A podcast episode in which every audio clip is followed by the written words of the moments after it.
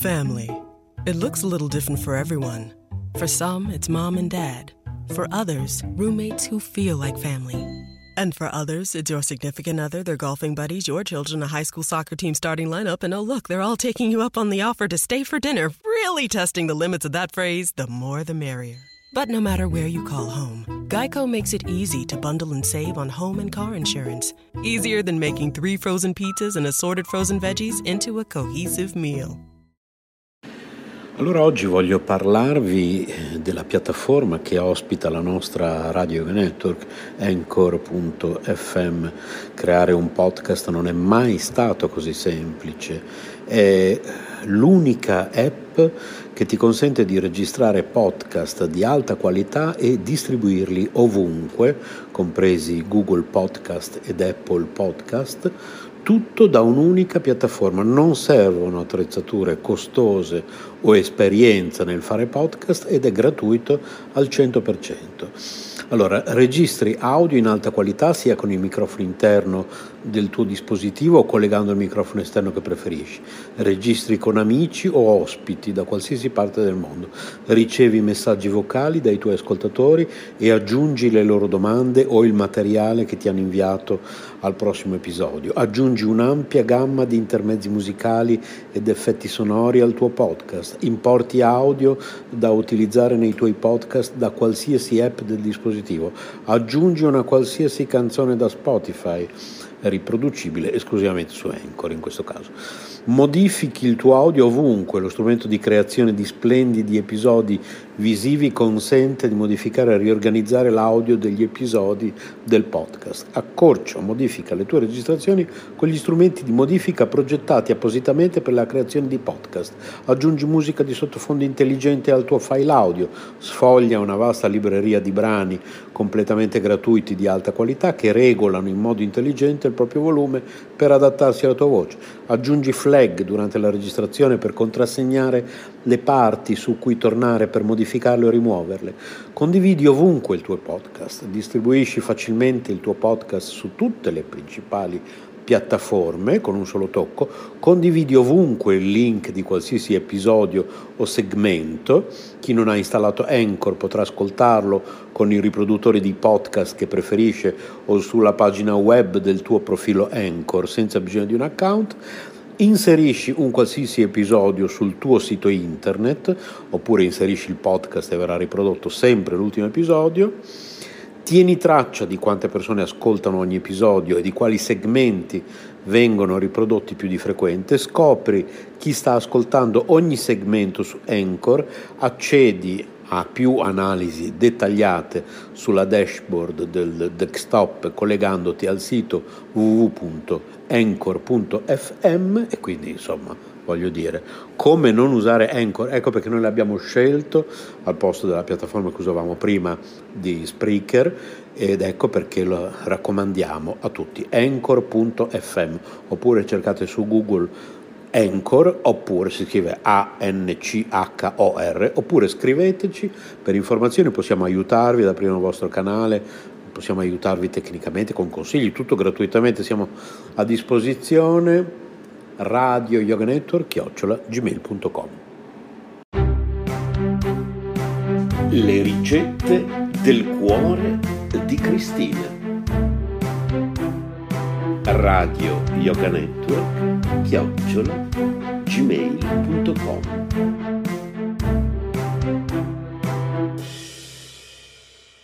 Ecco un'altra ricetta del cuore di Cristina. Bruschetta caprese.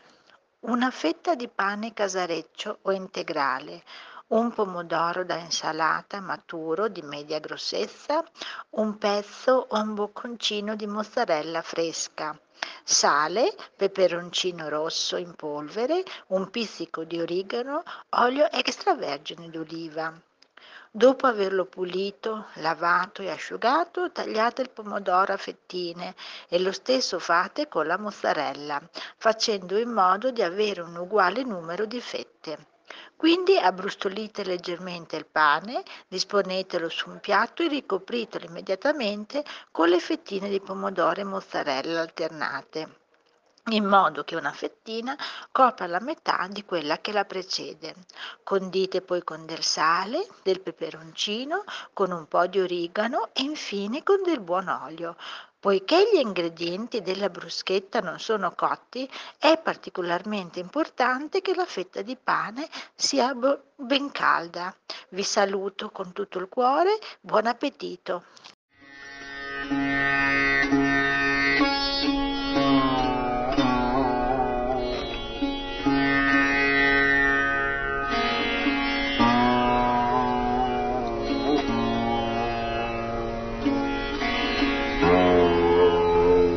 RKC presenta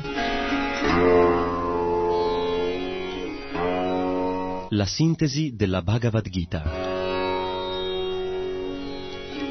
un programma a cura di Rohini Nandana Das.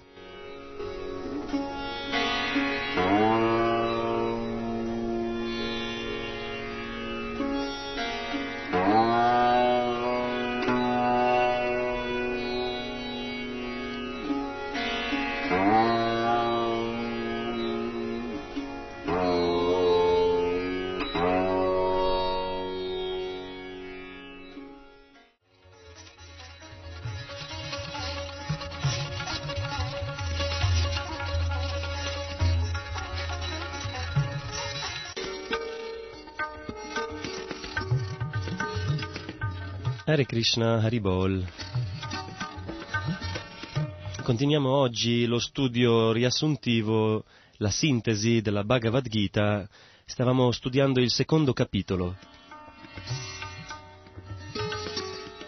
Eravamo arrivati ad analizzare il Buddhi Yoga nel verso 39 del secondo capitolo. Quindi abbiamo visto che il Buddhi Yoga o il Karma Yoga può essere praticato a differenti stadi. E lo stadio più elevato, come Śrīla Prabhupāda menziona nella sua spiegazione, è quando Krishna benedice il devoto e lo ispira con il pieno Buddhi Yoga, con la piena intelligenza, in modo che i suoi sforzi diventano completamente assorti nella coscienza di Krishna, e questo è chiamato amore per Dio.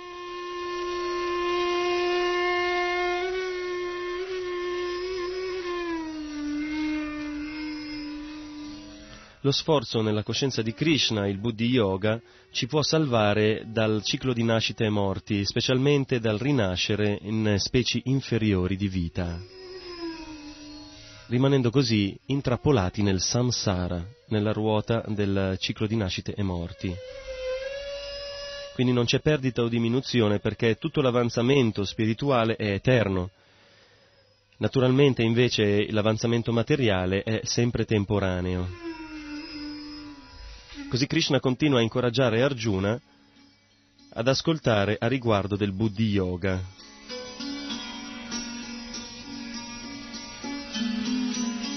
Il verso 41 ha uno speciale significato per tutti i devoti del Movimento Internazionale per la Coscienza di Krishna. In sanscrito dice Vyavasayatmika Buddhi ekeha kurunandana bahushakahi anantascha buddhayo vyavasayinam. Chi si trova su questa via è risoluto nel suo sforzo e persegue un unico scopo, o amato figlio dei Kuru, mentre l'intelligenza di chi non è risoluto si perde in molte diramazioni.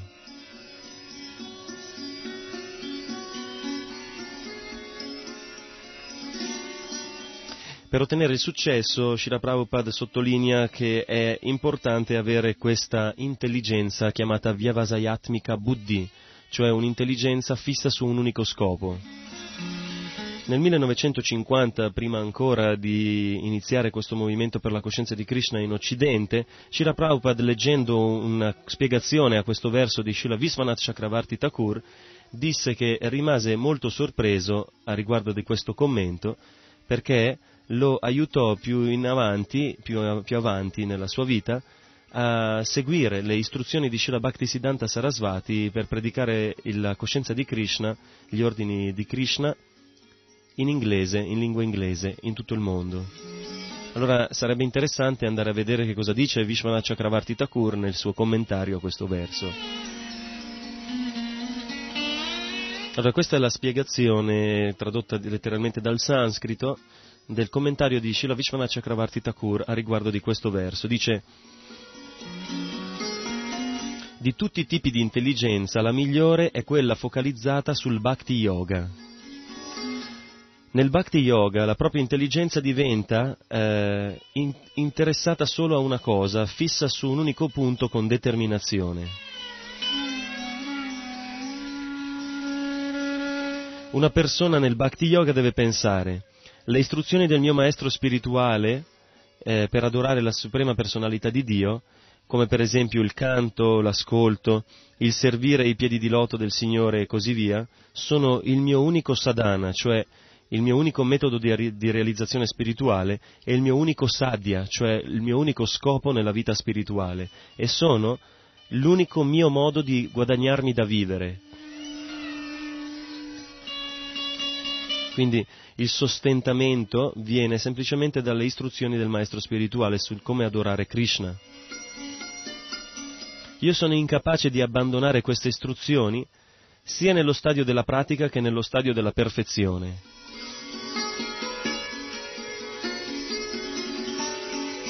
Solo queste istruzioni sono il mio oggetto di desiderio e la mia unica responsabilità.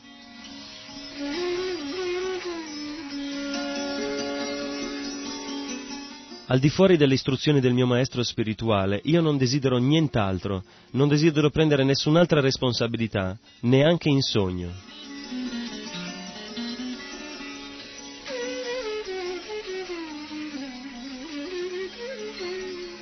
E nel seguire le istruzioni del mio maestro spirituale, per me è indifferente se io sono felice o sono triste, se io sono nell'esistenza materiale o nell'esistenza spirituale.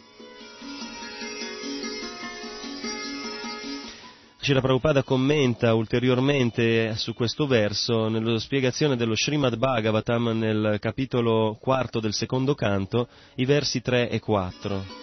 Srila Prabhupada dice che l'intero argomento viene concluso nella Bhagavad Gita 2.41, cioè il verso che stiamo analizzando, con le parole Vyavasayatmika Buddhi, che significa il sentiero assoluto della perfezione. Srila Baladeva Vidya Bhushana definisce queste parole, questo tipo di intelligenza, con le seguenti affermazioni sanscrite: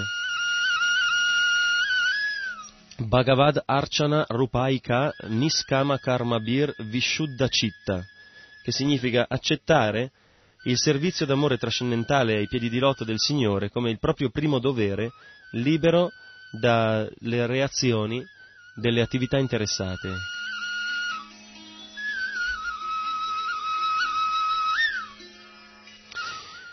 Qui per la prima volta Krishna menziona i Veda ad Arjuna e dice ad Arjuna di abbandonare la mentalità del Karma Kanda, cioè dell'attività interessata, cioè di desiderare di ottenere dei frutti temporanei e delle benedizioni temporanee, come per esempio avere dei figli, una ricchezza, una grande ricchezza, del potere, la salute, la longevità, una buona nascita sui pianeti celesti. Ecco, qui bisogna notare che nelle sezioni precedenti Krishna aveva incoraggiato Arjuna a combattere proprio facendo ricorso a questo argomento, cioè se tu combatti otterrai questi piaceri, quindi aveva promesso ad Arjuna queste remunerazioni, ma adesso invece sta dicendo ad Arjuna di abbandonare questa mentalità che lui stesso condanna. Quindi, sebbene precedentemente aveva incoraggiato Arjuna a combattere per ottenere i pianeti celesti, adesso Krishna sta parlando da un livello più elevato, il livello del Buddhi Yoga, e sta quindi condannando questa stessa mentalità.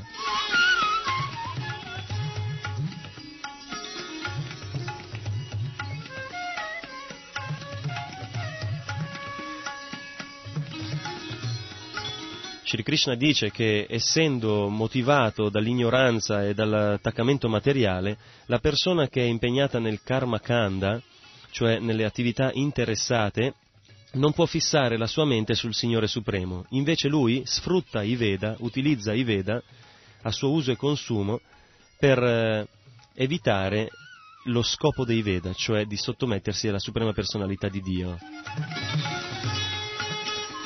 Quindi utilizza i Veda come una scusa per evitare lo scopo stesso dei Veda e invece ottenere dei benefici secondari. Come un bambino che per esempio va a scuola e il suo maestro gli propone un premio in cambio di una sua prestazione intellettuale, magari deve risolvere un problema e il bambino è più interessato a ottenere il premio, un gelato per esempio, che a risolvere il problema. Lo scopo di dare questo premio da parte del maestro è che lui impari la matematica, ma il bambino invece utilizza la matematica, utilizza tutto il sistema che il maestro ha organizzato per ottenere il premio come se fosse lo scopo supremo, mentre lo scopo supremo era imparare la matematica. Quindi da questo possiamo comprendere la mentalità, con questo piccolo esempio possiamo comprendere la mentalità interessata.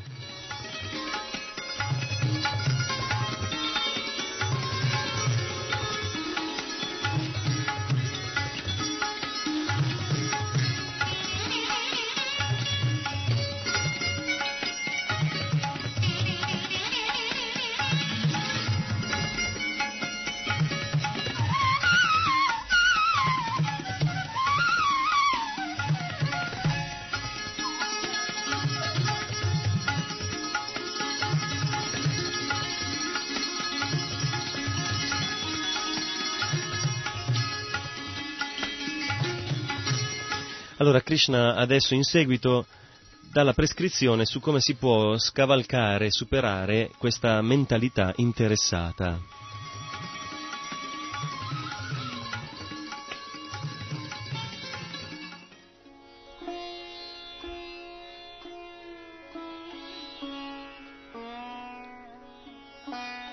Krishna dice nel verso 45, istruisce Arjuna a elevarsi al di sopra delle attività interessate, cioè di elevarsi al di sopra della mentalità di eseguire i suoi doveri solo per dovere. Invece di combattere per ottenere i piaceri dei pianeti superiori o per evitare l'infamia che potrebbe colpirlo, lui dovrebbe stabilirsi nel sé spirituale, nell'autorealizzazione. Precedentemente Arjuna stava pensando che avrebbe distrutto la tradizione familiare se metteva fine al compimento dei rituali Karma Kanda nelle famiglie di coloro che avrebbe ucciso. Quindi uccidendo i suoi nemici, i rituali nelle loro famiglie sarebbero andati persi. Ma Krishna adesso sta sconfiggendo l'argomento di Arjuna dicendo a lui di elevarsi al di sopra dei rituali, che sono ancora contaminati dalle influenze della natura materiale.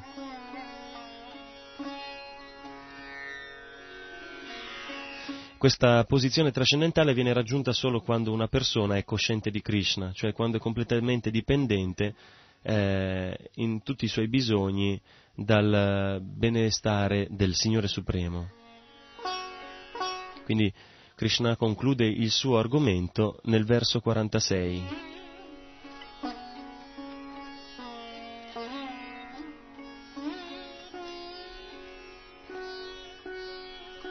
Come una grande riserva d'acqua adempia tutte le funzioni del pozzo, così colui che conosce il fine supremo dei Veda raccoglie tutti i benefici che essi procurano.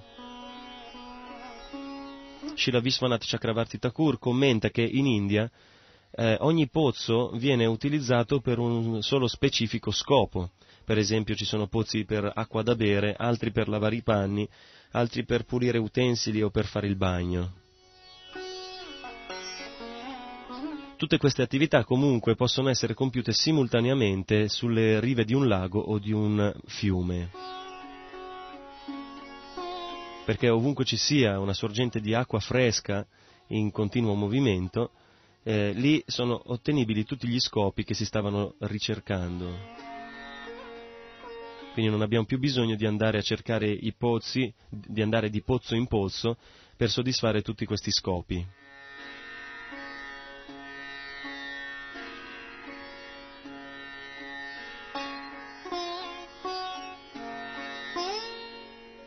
Quindi una persona che è piena di conoscenza, Janataha, che capisce lo scopo dei Veda, lui non ha bisogno di compiere altre attività, ma semplicemente impegnandosi nel Buddhi Yoga, nel piacere del Signore, può soddisfare tutte le altre necessità.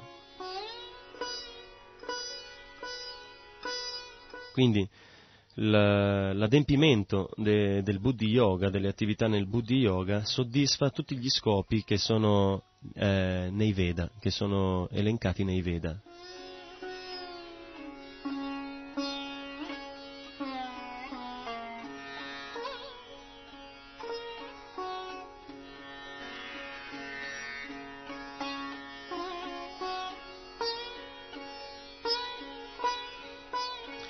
Perché Krishna precedentemente aveva molte volte dato delle alternative, tutte queste alternative che Krishna aveva dato erano differenti livelli di attività, erano stati consigliati ad Arjuna, ma adesso qui Krishna, d'ora in poi, spiegherà il livello specifico in cui Arjuna è qualificato ad agire.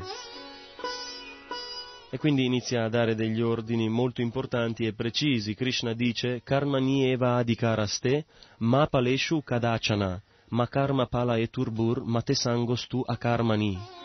Tu hai il diritto di compiere i tuoi doveri prescritti, ma non di godere dei frutti dell'azione, non considerarti mai la causa dei risultati delle tue attività e non cercare mai di sfuggire al tuo dovere.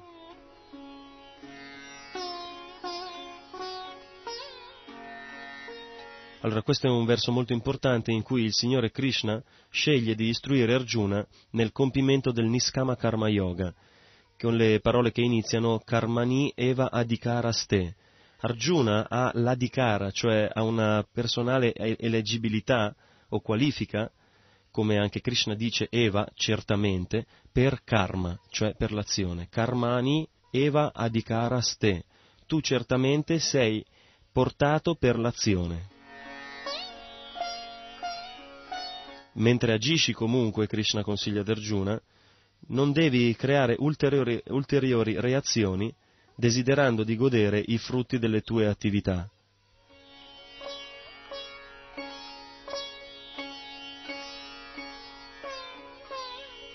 Quindi il concetto di dovere, un dovere privo di passione e appropriatamente compiuto, è praticamente la tua stessa ricompensa.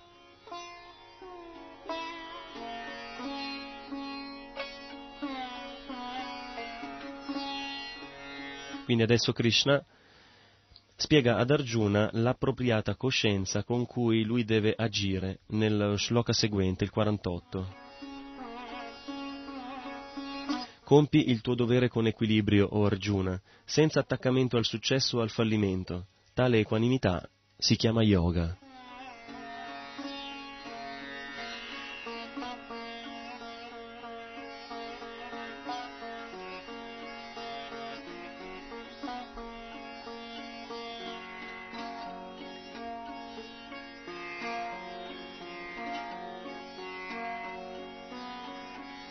Quando una persona agisce ma è distaccato dai frutti delle sue azioni, sta compiendo il karma yoga. Il distacco comunque, quando è offerto, quando diventa perfetto, quando noi offriamo i frutti delle nostre attività a Krishna, allora questo distacco, questo tyaga, diventa perfetto, raggiunge la perfezione. Perciò Krishna dice ad Arjuna di non rinunciare all'attività, ma di rinunciare ai frutti dell'attività.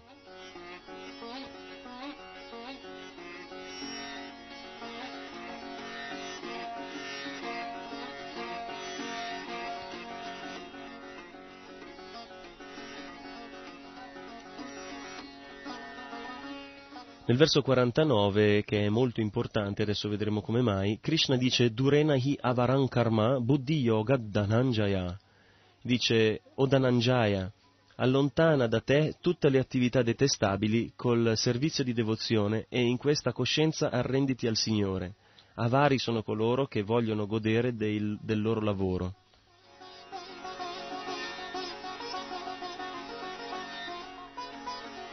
Allora, questo verso è molto importante perché è in connessione con la domanda che Arjuna farà all'inizio del terzo capitolo, come vedremo più avanti.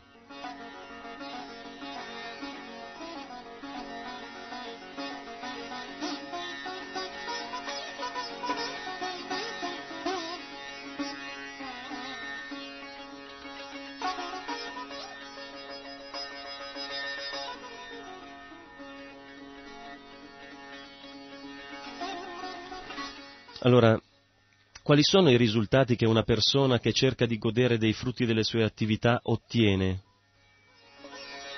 La risposta è che otterrà solo nascite e morti successive. Quindi Krishna critica il desiderio di attività interessate e glorifica invece il Buddhi Yoga, cioè la coscienza di Krishna. Buddhi Yoga, questo sistema di yoga, può liberare una persona dagli effetti della sua pratica e così, come seguirà adesso, come Krishna lo spiegherà meglio nei versi seguenti, una persona può raggiungere la liberazione.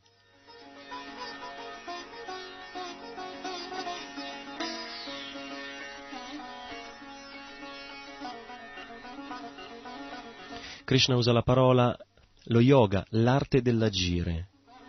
L'arte dell'agire significa agire in un tale modo che una persona, invece di rimanere incatenata dalle cattive reazioni, invece viene liberata sia dalle buone che dalle cattive reazioni. Arjuna aveva paura delle reazioni peccaminose, del fatto di uccidere i suoi parenti, ma agendo con distacco e con senso del dovere, e con conoscenza, lui sarà protetto dai frutti che derivano dalle sue attività.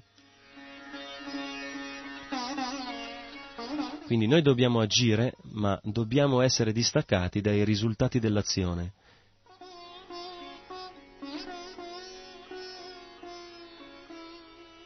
I ghiani, gli speculatori intellettuali, desiderano diventare liberi dalle reazioni, rinunciando a tutte le attività.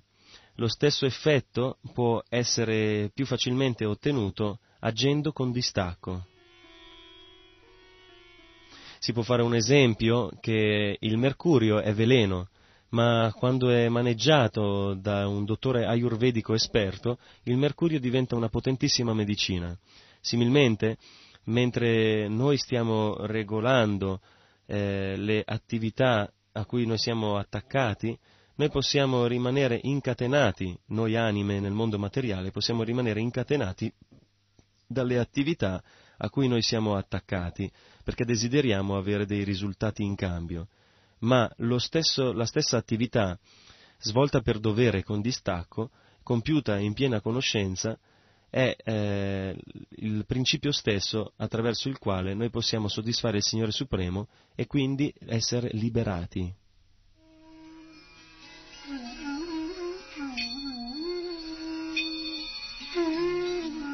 Srila Vishvanatha Chakravarti Thakur spiega che le attività distaccate, cioè attività svolte con distacco, ci portano a realizzare la conoscenza dell'anima, Atma Ghyana. Noi l'avevamo già studiata all'inizio del capitolo.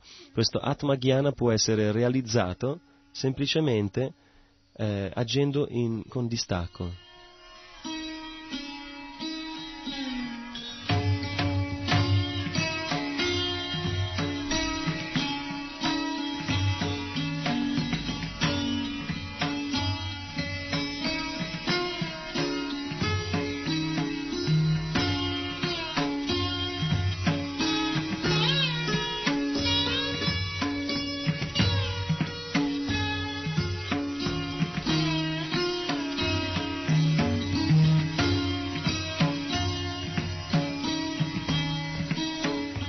Quindi una persona che agisce con distacco può arrivare a realizzare di essere l'anima spirituale e con questa realizzazione una persona gradualmente diventa benedetta da questa conoscenza e il Signore Supremo appare nella sua vita e lui si sottomette al Signore.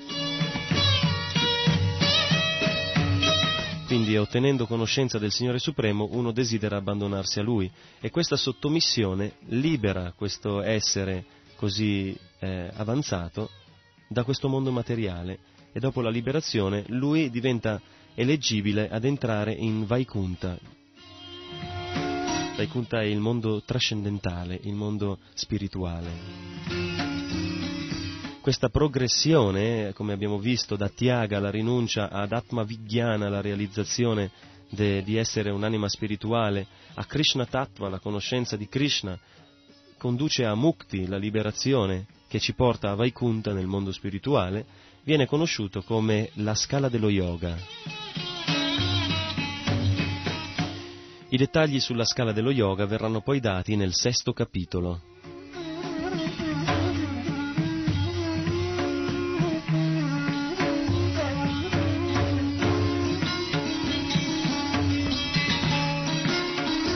Come ottenere i benefici delle proprie attività interessate è descritto nella sezione dei Veda chiamata Karma Kanda.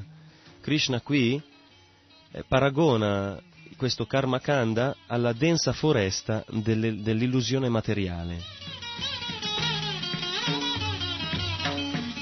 Arjuna era preoccupato delle sue, aveva una mentalità interessata, aveva questo tipo di preoccupazione.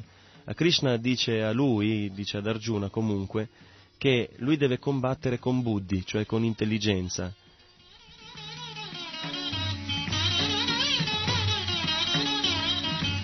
E facendo questo può ottenere questo tipo di intelligenza che abbiamo spiegato prima, Vyavasayatmika Buddhi, un'intelligenza completamente concentrata su un solo punto e quindi diventare indifferente alla sofferenza e alla felicità materiali.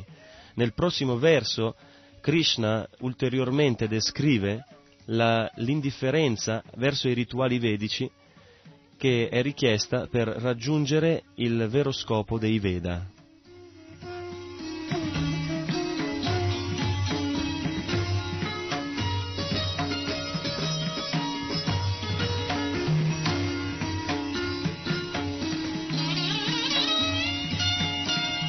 Krishna dice ad Arjuna: quando la tua mente non sarà più distratta dal linguaggio fiorito dei Veda e rimarrà fissa nell'estasi della realizzazione spirituale, avrai raggiunto la coscienza divina. Quindi Arjuna deve trascendere i desideri per le attività interessate e diventare fisso nel Buddhi Yoga per raggiungere il successo.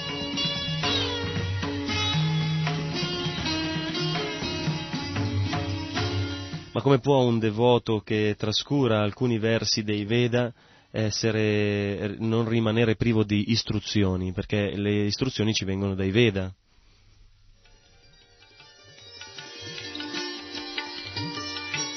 Il punto è che nella coscienza di Krishna una persona direttamente viene in contatto con Krishna, in comunione con Krishna.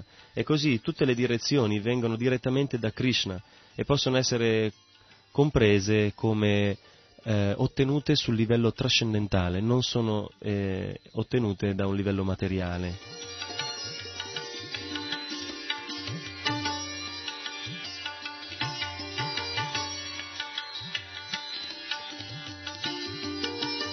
E quindi una persona è sicura di ottenere il risultato attraverso queste attività e quindi di raggiungere la conoscenza conclusiva. Semplicemente una persona deve seguire gli ordini di Krishna e del suo rappresentante che è il maestro spirituale. Krishna ha fino adesso descritto il Buddhi Yoga e quindi a questo punto ha finito di descrivere questo argomento. Ed è a questo punto che Arjuna fa una domanda a Krishna a riguardo della coscienza divina di cui Krishna ha parlato fino adesso. E Krishna risponderà a questa domanda un verso dopo l'altro, iniziando dal verso numero 55. Arjuna vuole sapere a riguardo della coscienza di uno Sthita-pragya. Come posso riconoscere uno Sthita-pragya, cioè una persona che è fissa nella conoscenza e nella coscienza divina?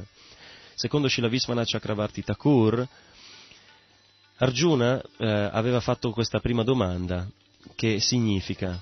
Adesso leggiamo la domanda di Arjuna.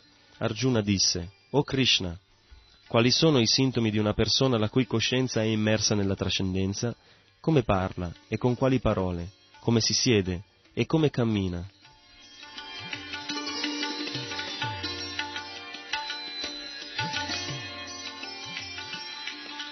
La domanda di Arjuna, secondo Vishvanatha Chakravarti Thakur, era: come viene descritta una persona che è situata trascendentalmente, Sthita-pragya, e quali sono le sue caratteristiche?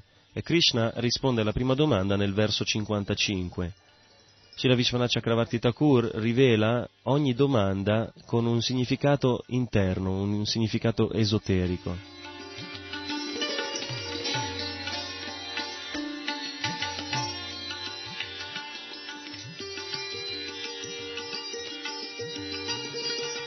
Allora, noi vediamo che la posizione dello Sthita-pragya, cioè della persona situata in una coscienza divina, viene rivelata dal fatto che non ha affetti materiali.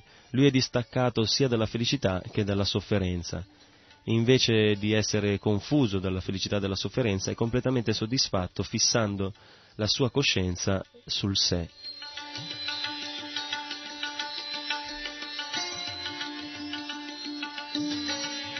Poi Krishna risponde alle altre domande di Arjuna, specialmente alla seconda, nei versi 56 e 57. La domanda di Arjuna era: come parla? Allora, questa domanda significa: com'è che la sua intelligenza e le sue parole agiscono all'affetto, reagiscono all'affetto di altre persone nei suoi confronti, alla collera o alla neutralità che altri provano per lui? In altre parole, come risponde a queste cose che il mondo può provare nei suoi confronti, affetto, collera e neutralità?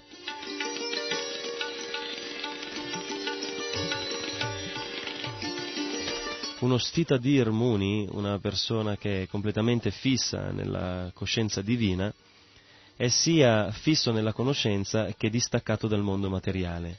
Egli vive solo sulla piattaforma trascendentale, perciò la sua mente non può essere disturbata dal punto di vista materiale.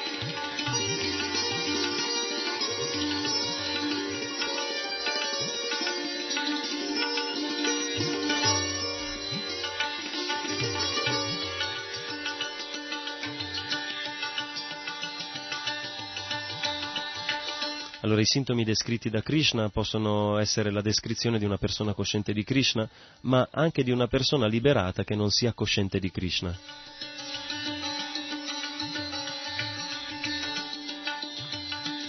Quindi questi sintomi sono applicabili sia ai personalisti che agli impersonalisti. Però Śrīla Prabhupāda enfatizza l'applicazione di questi principi o di questi sintomi ai personalisti. La prossima domanda di Arjuna è: come si siede? Questo significa com'è che si comporta quando i suoi sensi non sono impegnati.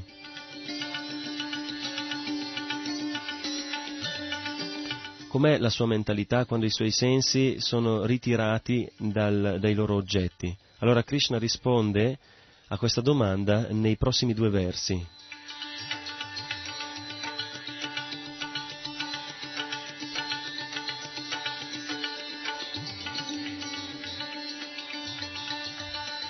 Krishna dice: chi è in grado di ritirare i sensi dai loro oggetti come una tartaruga che ritrae le membra nel guscio è fermamente stabilito nella perfetta conoscenza.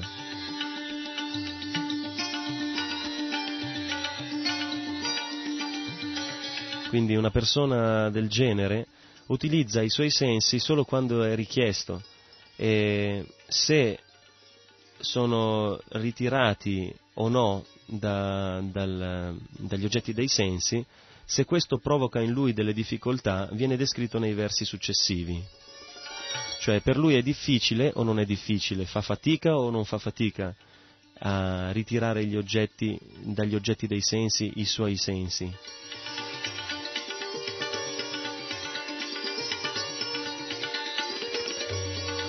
Nel verso 59 Krishna dice che la rinuncia di un trascendentalista non è per niente difficile perché lui ha un gusto superiore di cui gode. E Krishna dice che questo è particolarmente vero per i Vaishnava. Quindi è specialmente vero per i Vaishnava perché gustano la bellezza di Krishna.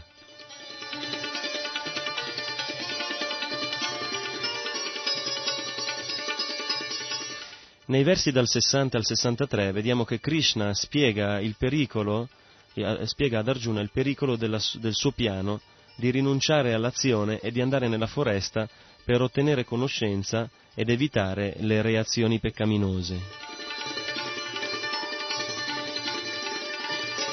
Krishna dice ad Arjuna di non abbandonare il suo dovere, di non abbandonare il lavoro, ma di agire, cioè dice non diventare un ghiani, cioè una persona che semplicemente specula sulla verità assoluta, cioè una persona che semplicemente discrimina tra la materia e lo spirito, ma compi il tuo dovere nel Buddhi Yoga.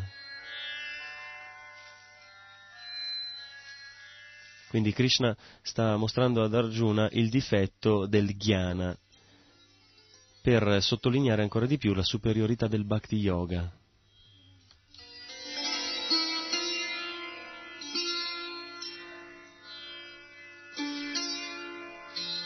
Nel verso 61 Krishna usa una parola chiave, dice Matpara.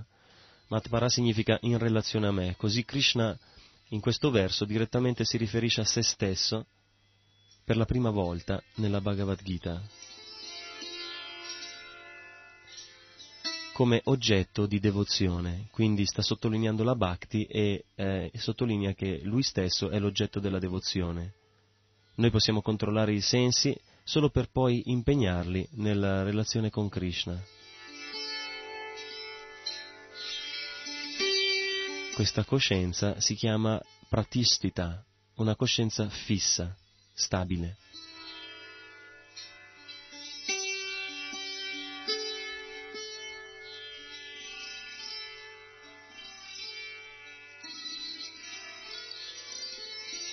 Ma cosa succede se una persona che sta tentando di raggiungere questo stadio fissa i suoi sensi su un oggetto di godimento materiale vedendolo come separato dal servizio a Krishna?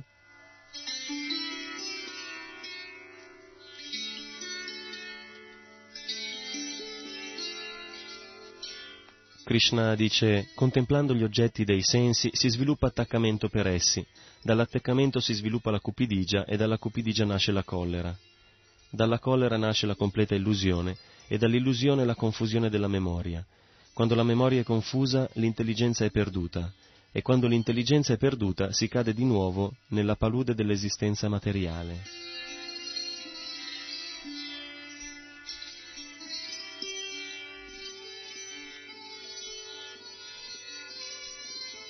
Quindi la mente deve fissarsi su qualcosa e se non la fissiamo su Krishna, allora noi non abbiamo alternativa. L'alternativa è quella descritta nel verso, che verrà attratta dal godimento materiale, quindi ci sarà la caduta. Iniziando dal verso 64 e continuando quasi fino alla fine del secondo capitolo, Krishna risponderà all'ultima domanda di Arjuna, cioè come cammina?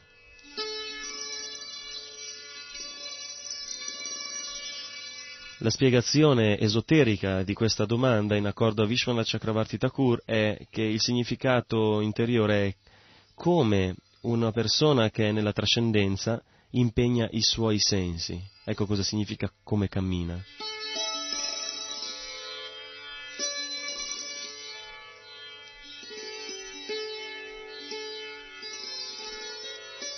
Poiché lui controlla la mente, i sensi e ha un'intelligenza fissa, questa persona trascendentale rimane disinteressata nel combinare i sensi ai loro oggetti.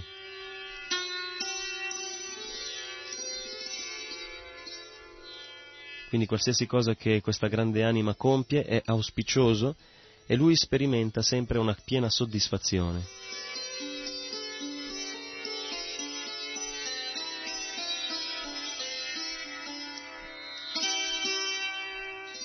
Poiché la sua coscienza è sempre stabilita in Krishna, Matpara, allora lui non sperimenta mai la sofferenza. Invece, senza la Bhakti, nessuno può essere soddisfatto. Come noi abbiamo visto, per esempio, nel lamento di Srila Vyasadeva nel primo canto dello Srimad Bhagavatam.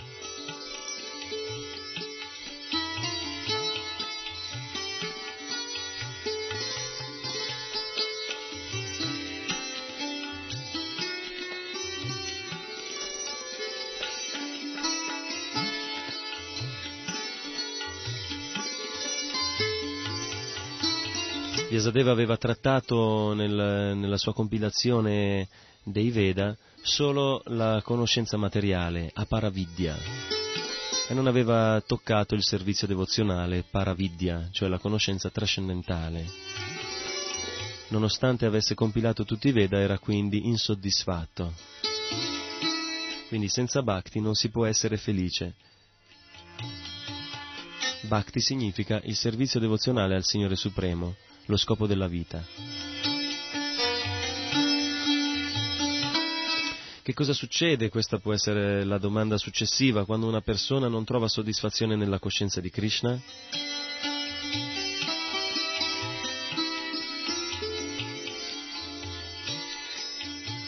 Krishna risponde a questa domanda dicendo che la persona che non è unita al Supremo in coscienza di Krishna non può avere né un'intelligenza trascendentale né una mente ferma, senza le quali non esiste la possibilità di pace. E come può esserci la felicità senza pace?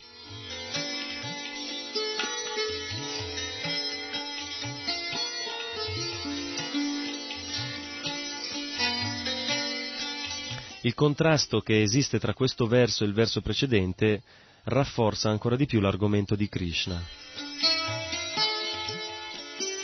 Quindi se la mente e l'intelligenza deviano dalla meditazione su Krishna, non ci può essere questione di felicità. Quindi deviando dal pensiero di Krishna e contemplando gli oggetti dei sensi, il risultato è di diventare sopraffatti dai desideri di godimento materiale. E una mente che si sottomette agli impulsi dei sensi trascina via la discriminazione di un uomo.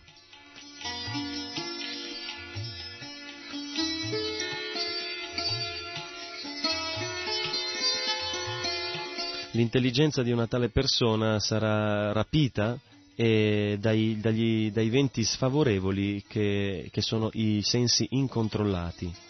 Questi sensi comunque, una volta sottomessi, una volta dominati, creano delle brezze favorevoli all'avanzamento spirituale. Srila Vishvanatha Chakravarti Thakur dice che la parola Mahabaho che Krishna utilizza a questo punto significa proprio come tu puoi sottomettere i nemici. Nello stesso modo devi sottomettere la tua mente.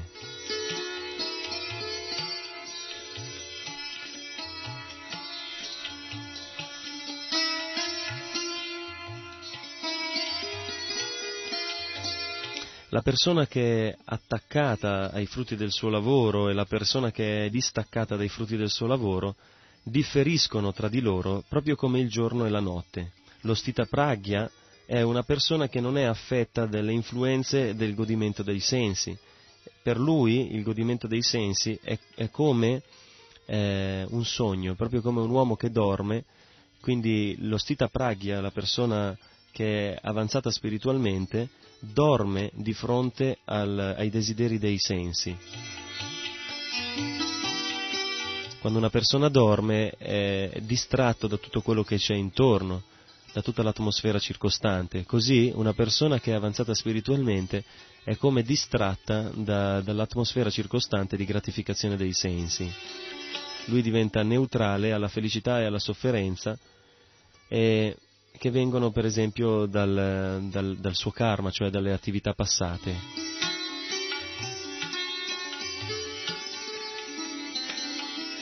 Quindi non viene mai distratto dal punto di vista della gratificazione dei sensi, dagli oggetti dei sensi che possono essere considerati la sorgente del senso di piacere. Adesso Krishna dà un esempio per illustrare la natura dello Sthita-pragya, dell'uomo che è fisso nella coscienza divina.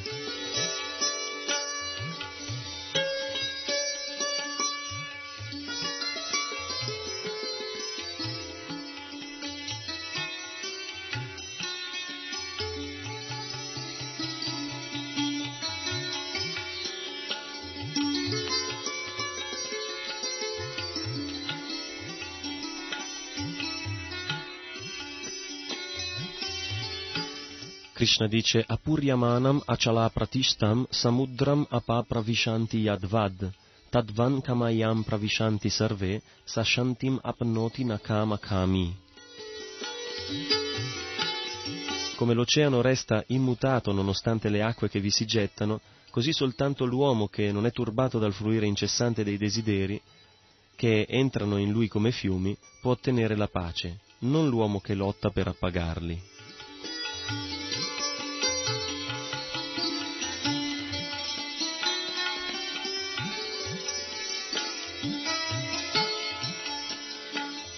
Quindi questa persona è stabile, non è un cacciatore di gratificazione dei sensi. E Krishna spiega ulteriormente la sua determinazione nel verso 71.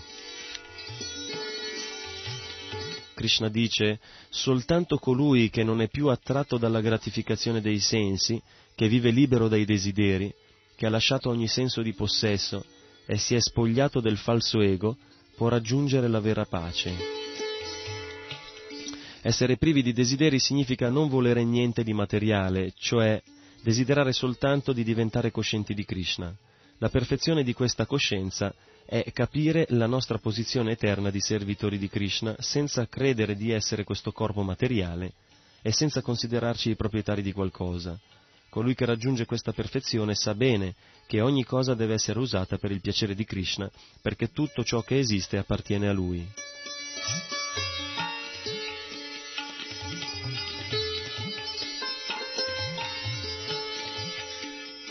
Allora vediamo un bellissimo esempio di questo in Maharaj Priyavrata.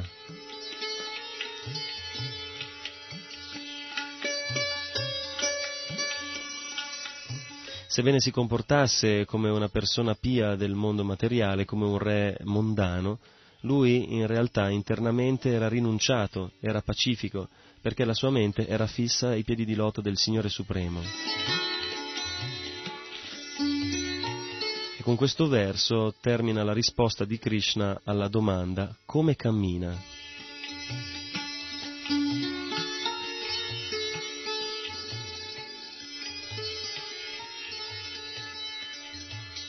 Krishna conclude il secondo capitolo con un breve sommario, con un breve riassunto.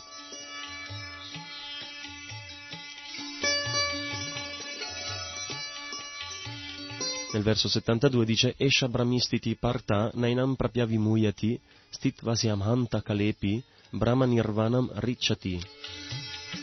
Questa è la via della vita spirituale e divina, e dopo averla conseguita l'uomo non è più confuso. Chi intraprende questa via, fosse anche in punto di morte, entra nel regno di Dio. Quindi Krishna glorifica la posizione dello Sthita-pragya, la persona che è fissa nella trascendenza.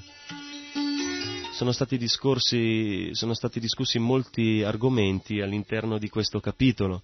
Per esempio abbiamo discusso dei Veda, delle influenze della natura materiale, del Karma Yoga, del Karma Kanda, del Ghyana, del Sankhya, del Buddhi Yoga, del Vedanta e dell'Atma, cioè dell'anima, del distacco, del samadhi, del sannyasa e del bhakti yoga.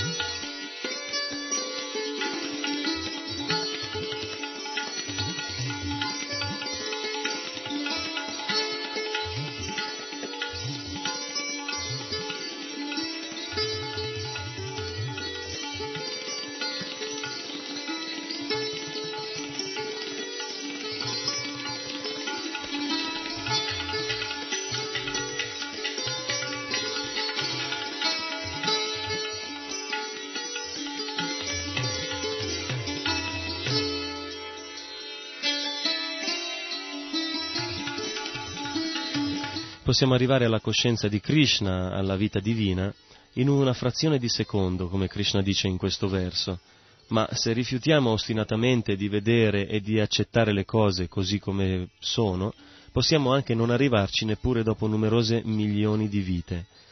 Katvanga Maharaj, per esempio, vi giunse in pochi istanti prima di morire, abbandonandosi a Krishna. Nirvana, in questo verso, significa mettere fine all'esistenza materiale. Secondo la filosofia buddista, il termine della vita significa entrare nel vuoto, ma ben differente è l'insegnamento della Bhagavad Gita, perché solo alla fine dell'esistenza materiale comincia la vera vita. Il materialista insensibile si accontenta di sapere che questa vita un giorno finirà, ma lo spiritualista sa bene che una volta che la vita comincia, una volta che la vita finisce, inizia una nuova vita dopo la morte. E se prima di morire si ha la grazia di diventare coscienti di Krishna, si raggiunge subito il Brahma Nirvana, cioè il regno di Dio.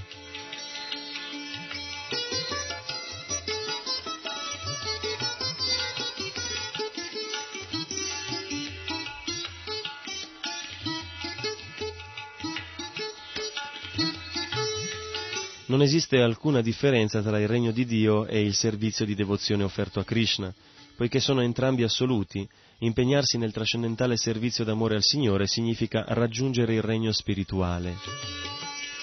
Le attività del mondo materiale mirano al piacere dei sensi, mentre nel mondo spirituale sono tutte coscienti di Krishna. Appena si diventa coscienti di Krishna si raggiunge il Brahman anche in questa vita stessa.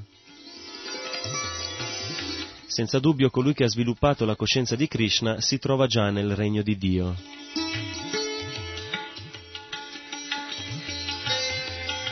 Il Brahman è esattamente l'opposto della materia. Il termine usato qui è Brahmi-stiti, in questo verso, che significa, dunque, non situato sul piano delle attività materiali. La Bhagavad Gita riconosce quindi che colui che si impegna al servizio del Signore è liberato dai legami della materia. Sagunan samatittyaitan brahma bhuyaya kalpate. Perciò brahmi-stiti è la liberazione dalla materia.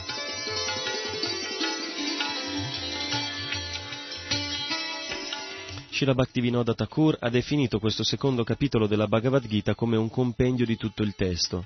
Gli argomenti della Bhagavad Gita sono il Karma Yoga, il Ghyana Yoga e il Bhakti Yoga. I primi due sono stati chiaramente presentati in questo capitolo, dove è stato introdotto anche il Bhakti Yoga. Si può dunque dire che il secondo capitolo prende in esame tutte e tre le forme di yoga di cui tratta l'opera.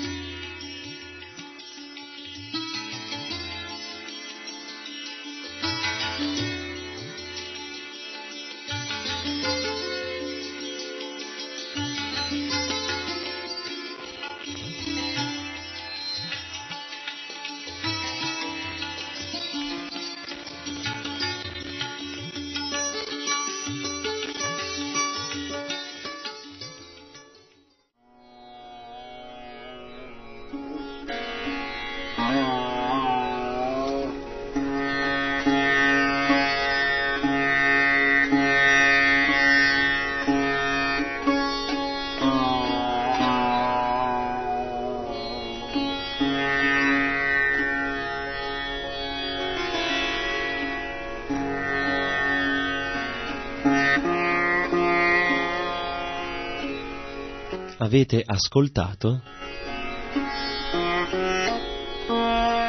la sintesi della Bhagavad Gita.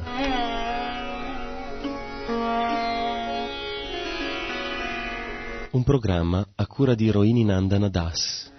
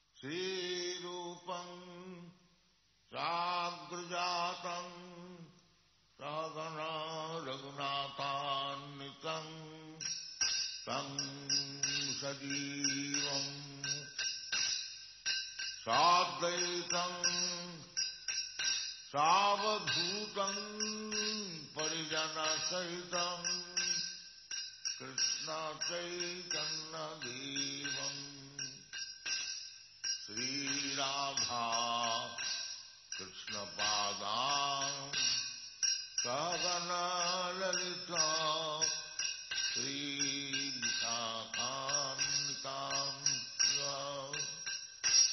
Hare Krishna Hare Krishna Krishna Krishna Hare Hare Hare Rama Hare Rama Rama Rama Hare Hare Hare Krishna. La biografia di Sua Divina Grazia A.C. Bhaktivedanta Swami Prabhupada.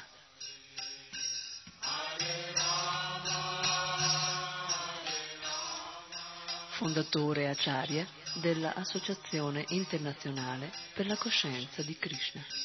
Hare Krishna, Hare Krishna, Krishna Krishna, Hare Hare, Hare Rama, Hare Rama, Rama Rama, Hare Hare, Hare Krishna. Srila Prabhupada Lilamrita.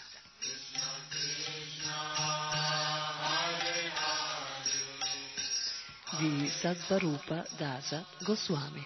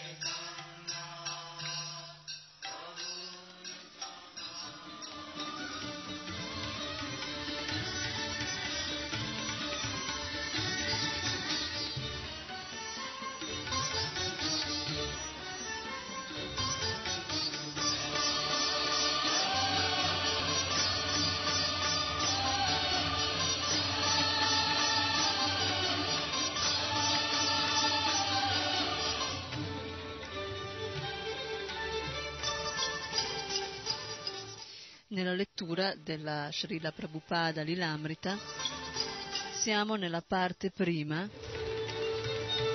il capitolo intitolato La guerra.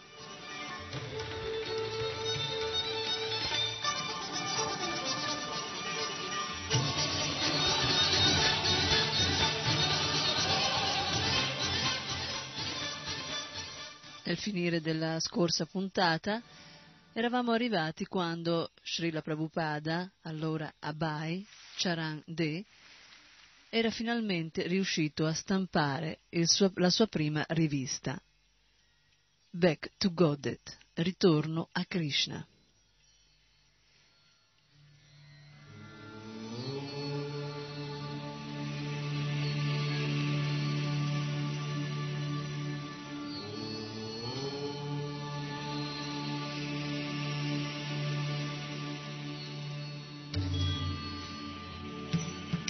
Una pubblicazione di 44 pagine.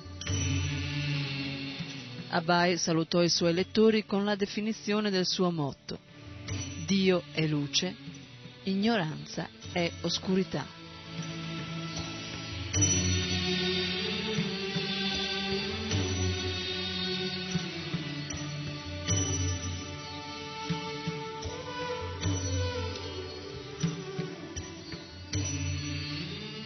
Quando l'uomo, dimentico di essere figlio di Dio, si identifica con il corpo, allora si situa nell'ignoranza.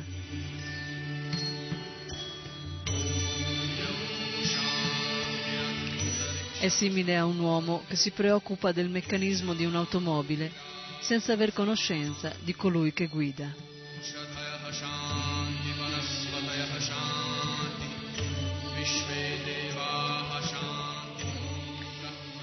Il difetto della civiltà attuale consiste proprio in questo.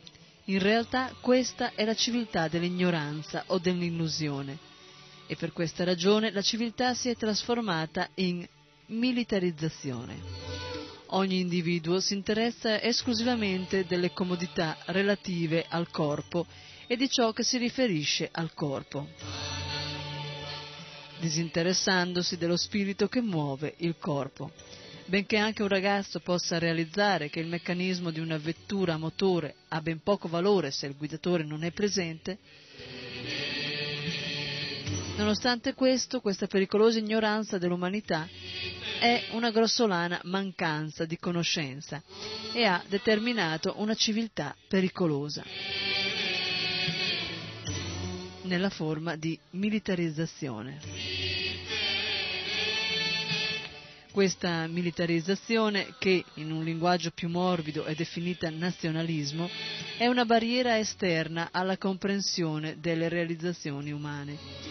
Non vi è significato in una lotta in cui le parti si scontrano soltanto per la definizione dei differenti colori dei vestiti. Deve essere presente quindi una comprensione della realizzazione umana, senza alcuna considerazione delle designazioni corporee, ossia del colore dei vestiti.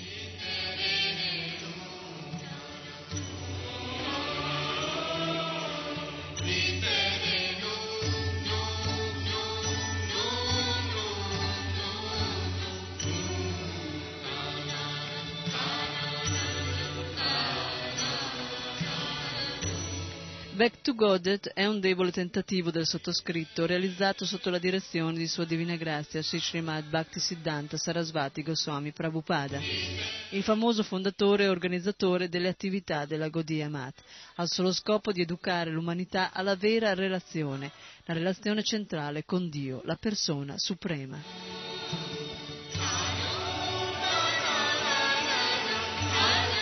Che vi sia un grande e urgente bisogno di una letteratura di questo genere è vivamente sentito dai leader di tutti i paesi, e le affermazioni che seguono faciliteranno molto la procedura.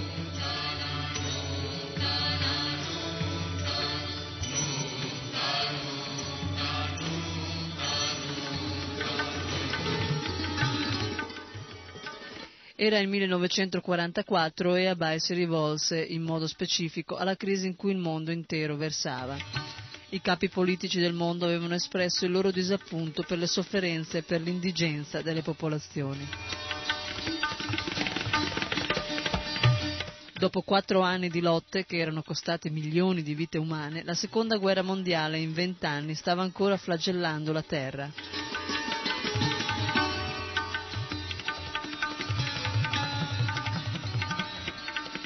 Benché la fine fosse in vista, i capi esprimevano non tanto la felicità e la speranza, quanto la stanchezza e l'incertezza.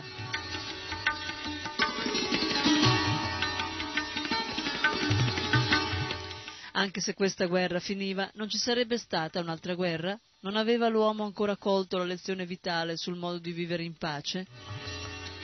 Abhay citò l'arcivescovo dell'India. L'India, guidata da Dio, può guidare il mondo all'equilibrio. Citò il Presidente degli Stati Uniti. Perciò un programma di riarmamento morale può sicuramente diminuire i pericoli di un conflitto armato, affinché tale riarmamento morale possa essere efficace al massimo grado, deve ricevere il sostegno di una vasta base mondiale.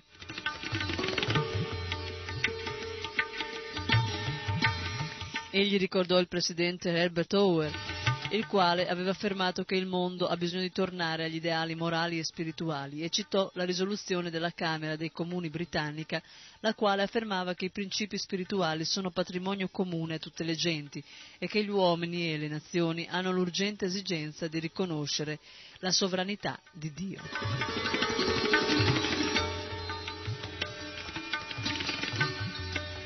Egli citò Wendell Wilke, il quale, tornando dalla Russia, aveva riferito che milioni di russi erano stati uccisi, feriti o erano dispersi nella guerra, mentre altri milioni di persone soffrivano per la terribile carestia invernale e per l'assoggettamento.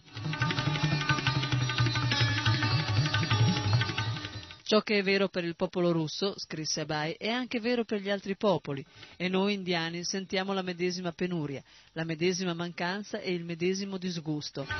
Egli citò il segretario degli esteri inglese, Anthony Eden, che al colmo dell'indignazione lamentava le miserie della guerra. Citò l'arcivescovo di Canterbury. In ogni quartiere della terra gli uomini desiderano essere liberi dalla maledizione della guerra e vogliono trovare sollievo dalla sprezza e dall'amarezza fino a quel momento sperimentate, in modo che abbia riconquistato la pace. Molto spesso essi vogliono il regno dei cieli senza re, il regno di Dio senza Dio, e non possono averlo. La nostra risoluzione deve essere il ritorno a Dio. Facciamo piani per il futuro, per la pace tra le nazioni e per la sicurezza civile in patria. Questa aspirazione è giusta e sarebbe sbagliato trascurarla, ma tutti i nostri piani finiranno col naufragare contro lo scoglio dell'egoismo umano se non ci rivolgeremo verso Dio. Tornare a Dio. Questa è l'esigenza essenziale dell'Inghilterra e di ogni nazione.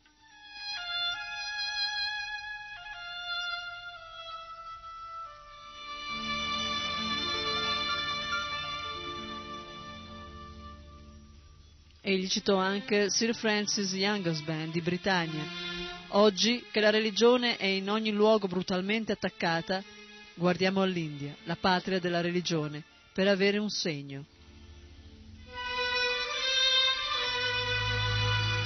E infine citò Sri Sarvapalli Radhakrishnan.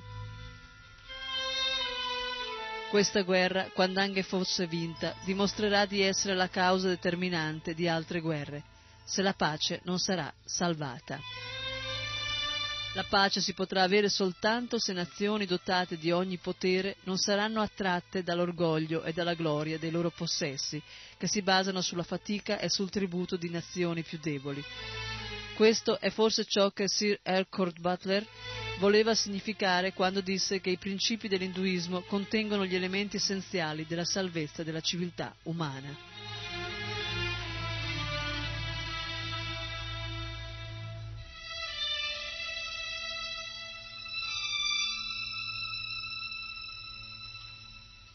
In un'altra citazione tratta da Radhakrishnan, Abhay presentò un'altra affermazione che egli stesso aveva scelto come motto del suo giornale. Dobbiamo sconfiggere la tirannia nel reame del pensiero e creare una volontà per la pace del mondo. Gli strumenti destinati all'addestramento della mente e all'educazione della natura umana devono essere usati per sviluppare una corretta prospettiva sociale, senza la quale il meccanismo istituzionale sarà di ben poca utilità.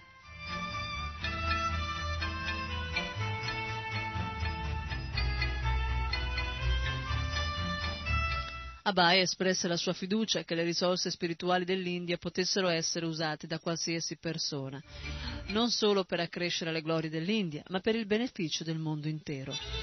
In seguito egli spiegò le ragioni che lo avevano spinto a iniziare il giornale Back to Godhead. Parlò della lettera da lui scritta 2 settimane prima dalla scomparsa di Srila Bhaktisiddhanta Sarasvati e dell'istruzione ricevuta dal suo maestro spirituale di predicare in lingua inglese.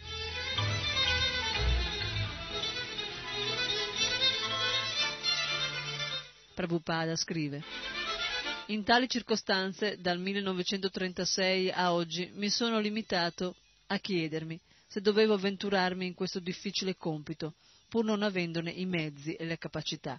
Ma poiché nessuno me ne ha dissuaso, ora ho coraggiosamente assunto questo impegno. Nel momento presente la coscienza mi detta di assumermi la responsabilità di questo lavoro, benché attualmente le difficoltà non siano superate a causa delle condizioni della guerra.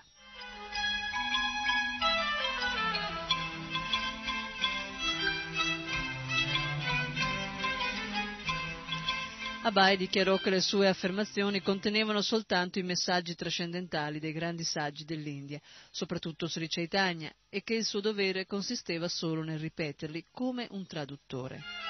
Non doveva fabbricare niente, così le sue parole sarebbero discese come un suono trascendentale per guidare gli uomini sulla via del ritorno a Dio. Ammise che gli argomenti del Back to Godhead, provenendo da una sfera di coscienza totalmente differente, potevano sembrare aridi ai lettori, ma sostenne che chiunque avesse prestato attenzione al suo messaggio ne avrebbe ricevuto un beneficio.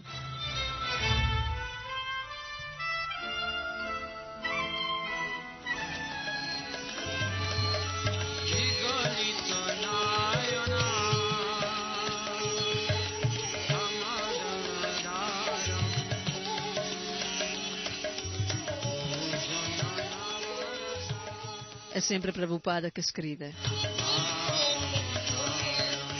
lo zucchero candito non sembra dolce a coloro che soffrono di un disturbo della bile. Eppure lo zucchero candito è la medicina per i pazienti biliosi. Se lo zucchero è assunto regolarmente dal paziente allo scopo di curare la malattia, il gusto dello zucchero gradualmente sarà recuperato.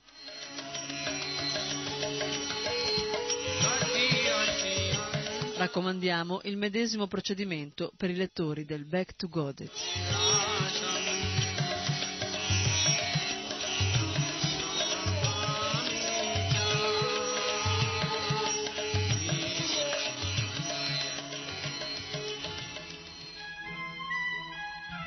Abhay fece in modo di concentrare l'attenzione sul messaggio senza tempo dei Veda, ma lo fece nel contesto della crisi allora in corso.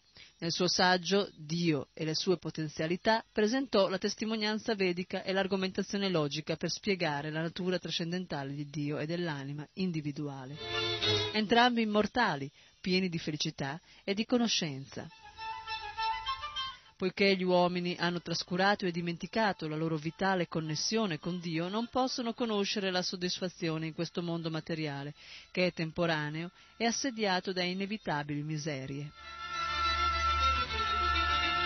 In quanto anime spirituali, tutti sono eterni per natura e per questa ragione ognuno cerca di evitare l'assalto dei dolori e dei pericoli che si presentano gli uni dopo gli altri. Il corpo materiale però è destinato alle sofferenze e in definitiva alla distruzione.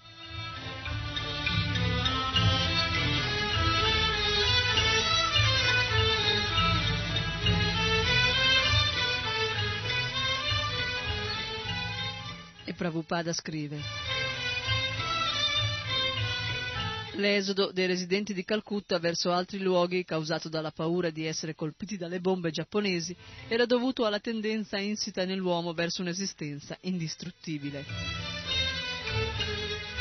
Tuttavia, coloro che si mettevano in salvo in questo modo non ricordavano che, pur allontanandosi da Calcutta per sfuggire alle incursioni aeree giapponesi, essi non avrebbero potuto porre al riparo i loro corpi corruttibili in alcuna parte dell'universo materiale, quando quegli stessi corpi sarebbero stati assaliti dalle bombe della natura materiale nella triplice forma della sofferenza. Anche i giapponesi, che stavano minacciando la gente di Calcutta con inumani assalti aerei allo scopo di accrescere la loro felicità con il possesso di terre, non sapevano che anche la loro felicità è temporanea e distruttibile, come essi avevano ripetutamente sperimentato nella terra dei loro padri. D'altra parte, gli esseri viventi che sono stati designati per essere uccisi sono per natura eterni, impenetrabili, invisibili. Così tutti gli esseri viventi, sia quelli che subiscono la minaccia di essere uccisi, sia quelli che minacciano gli altri con le loro conquiste, sono tutti similmente situati nella presa della potenza di Maya e si trovano quindi nelle tenebre.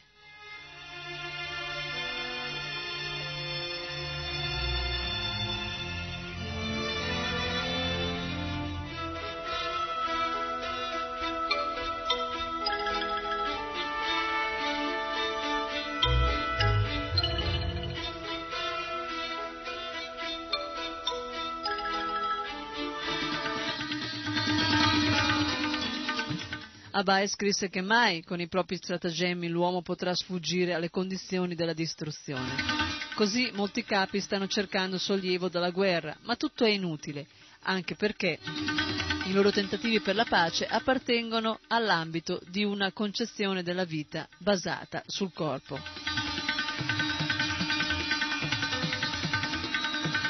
I loro tentativi corrispondono al tentativo di far decrescere l'oscurità con l'oscurità. L'oscurità invece può essere rimossa soltanto con la luce.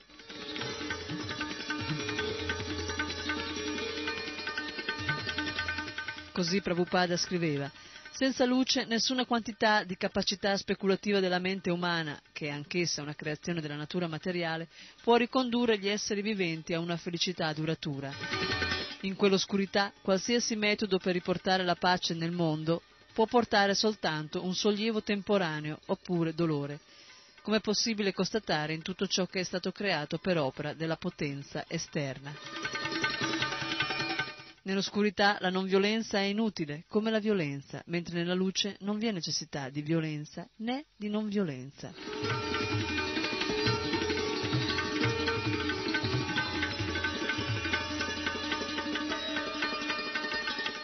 Abhay non trattò soltanto argomenti relativi alla guerra, in La teosofia sfocia nel Vaishnavismo egli criticò i difetti delle idee alla moda della teosofia, che i seguaci di Madame Blavatsky aveva reso popolari in India. In Canto congregazionale egli sosteneva la predizione delle scritture che il movimento di Sri Chaitanya si sarebbe diffuso in ogni città e in ogni villaggio sulla superficie del globo.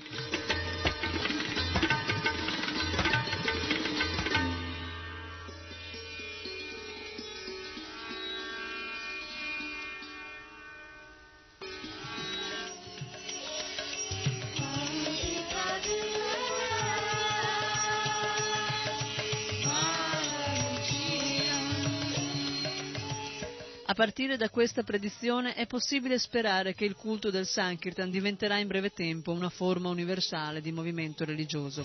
È questa religione universale dove, grazie al canto del nome del Signore, non esiste danno né vi è motivo di contesa.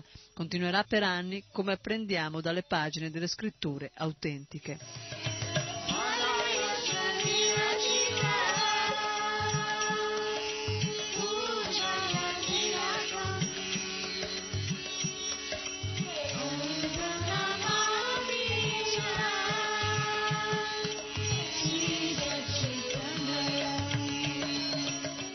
Il tema centrale del Back to Godhead era chiaramente l'ordine di Bhaktisiddhanta Sarasvati. Nella sua copertina, con il ritratto di un pensoso Srila Bhaktisiddhanta, nella sua dedica, nell'affermazione delle finalità del giornale, nella trattazione delle conclusioni, nella sua analisi della teosofia, nella predizione e nella diffusione del Sankirtan. In ogni suo aspetto, il tema del Back to Godhead era l'ordine di Srila Bhaktisiddhanta Sarasvati. Vi erano inoltre 4 brevi saggi che erano il contributo di altri devoti, tra cui Bhaktisaranga Goswami. Un annuncio sul retro della copertina spiegava: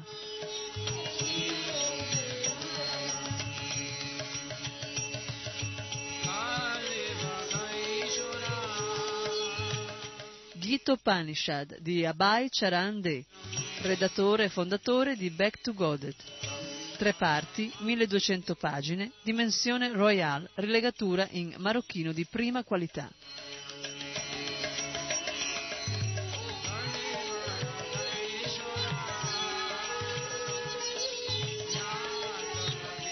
Un'esposizione elaborata della filosofia hindu, famosa a livello mondiale, de Bhagavad Gita, una reale scientifica teistica interpretazione nella linea di successione di discepoli che proviene da Sri Krishna, Brahma, Narada, Vyasa, Madhva, Madhavendra Puri, Ishvara, Lord Chaitanya, Rupa Goswami, Jiva Goswami, Krishna Das, Narottama, Vishvanatha, Baladeva, Jagannath, Thakur, Bhakti Vinod, Gorkishore, Thakur Siddhanta Sarasvati, fino all'autore con numerose illustrazioni a colori e tavole tratte da autentiche scritture. Di prossima pubblicazione, prenotazioni anticipate.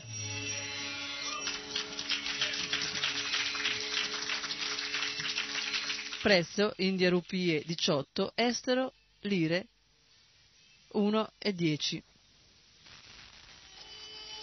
È un secondo e più ampio lavoro su Sri Chaitanya in due parti per un totale di 1000 pagine. In realtà nessuno dei due manoscritti era stato completato, ma Abhay esprimeva la sua ansia di sottoporsi a tale vasto lavoro a favore del suo maestro spirituale.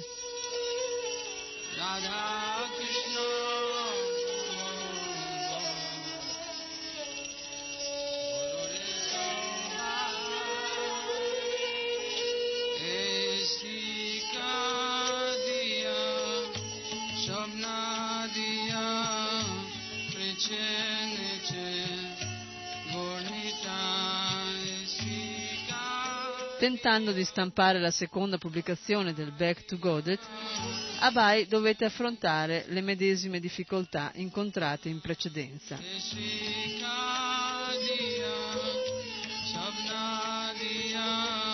Due volte chiese il permesso di acquistare carta di giornale e 2 volte il governo respinse la richiesta. La carta era requisita a causa della guerra. Il 10 giugno 1944 Abhay scrisse una terza lettera.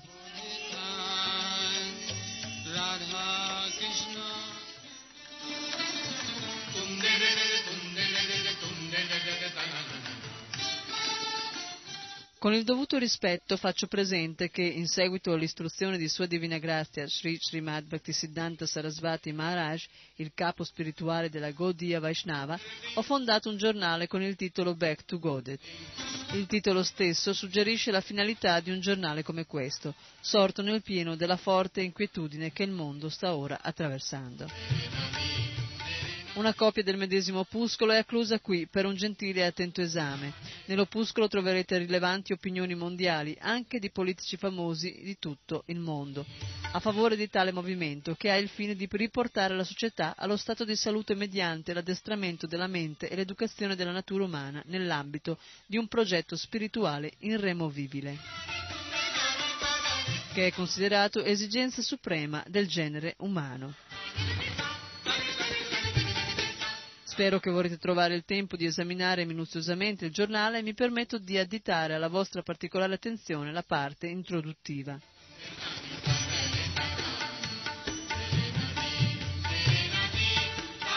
Abhay faceva notare che il consiglio editoriale di Back to Godhead sentiva che più della scarsità di carta si trattava di scarsità di educazione. Cogliendo l'opportunità di predicare, Abhay spiegava che sebbene il supremo fornitore fosse Dio, la persona sovrana, gli atei si considerano i proprietari di ogni cosa.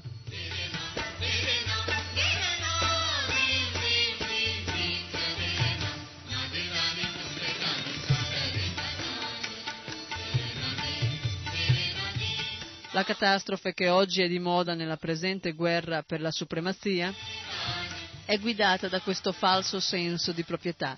È perciò necessario fare propaganda tra gli esseri umani per riportarli alla consapevolezza che il supremo proprietario è Dio.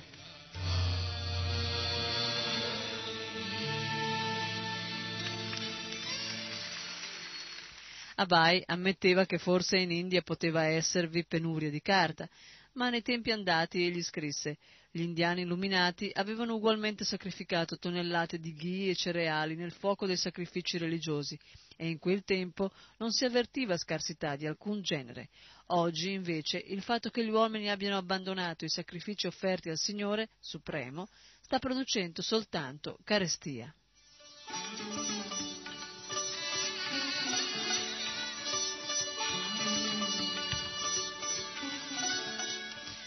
Non possiamo perciò sacrificare poche risme di carta fra tanti enormi sprechi al medesimo fine, cioè quello di ottenere un grande beneficio per il genere umano. Chiedo che il governo voglia occuparsi di questo particolare caso alla luce dello spiritualismo, che non appartiene all'ambito dei calcoli materiali. Anche in Gran Bretagna il governo ha dato un grande sostegno a un movimento simile, definito Movimento per il riarmamento morale, senza considerare la scarsità di carta che là è ancora più acuta. Che vi sia soltanto una pagina per la pubblicazione di Back to Godhead non è questo che ci importa, ma la mia fervida richiesta è che il governo dovrebbe almeno permettere una ventilazione dell'atmosfera alla quale il mio Back to Godhead è destinato. Per favore, sottoponete a seria considerazione la mia richiesta e concedetemi di pubblicare anche una sola pagina alla settimana o al mese, come preferite, liberi dal pensiero che si tratti di un ordinario spreco di carta, per amore dell'umanità e di Dio.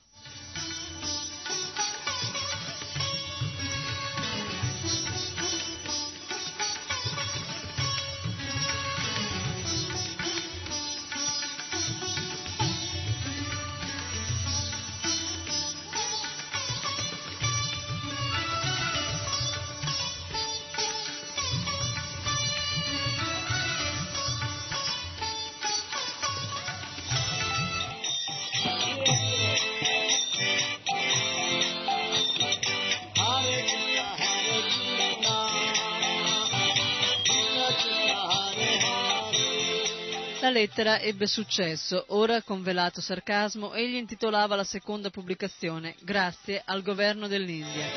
Egli informava i suoi lettori, molti dei quali erano rimasti addolorati nell'apprendere che il governo aveva limitato la pubblicazione del giornale, che sarebbe stato in grado di far uscire il suo giornale ogni mese. Abhay stampò la sua lettera al funzionario governativo competente e anche la risposta che gli garantiva il permesso.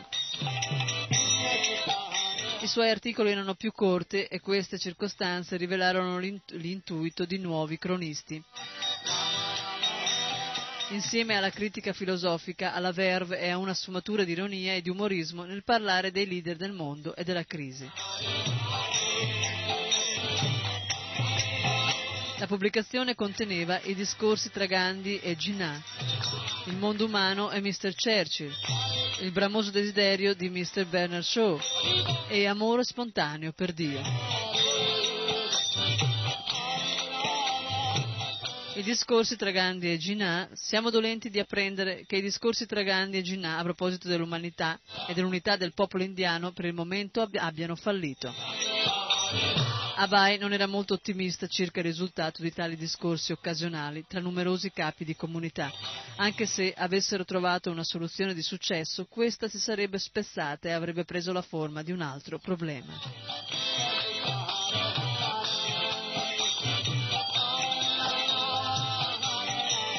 Essi stavano mirando all'unità tra musulmani e indù, ma in Europa i partiti in lotta erano cristiani e in Asia i partiti erano per la maggior parte buddisti. Tuttavia, ancora essi stavano lottando. Così la lotta sarebbe continuata tra musulmani e indù, tra indù e indù, o tra maomettani e maomettani, tra cristiani e cristiani, tra buddisti e buddisti, fino al giorno della dissoluzione.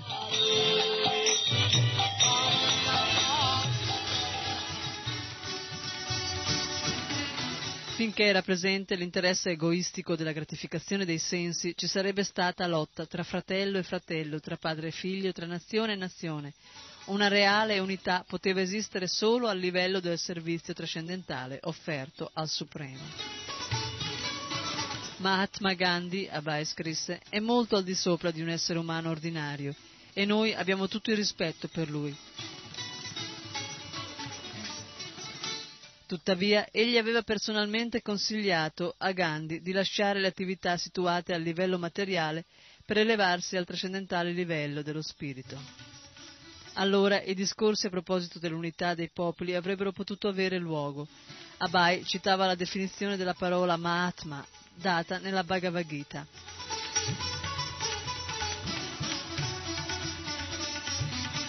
Mahatma è la persona che concentra la propria attenzione sul servizio del Signore Supremo, Sri Krishna.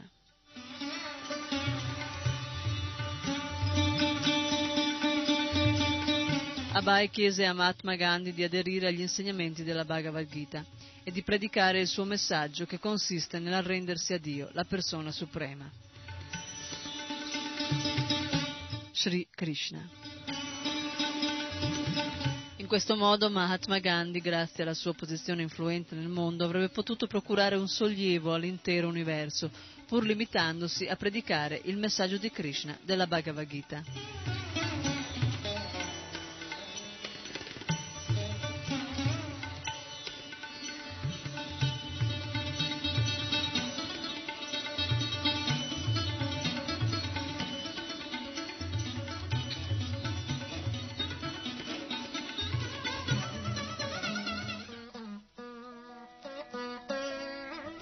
dall'articolo Il mondo umano di Mr. Churchill.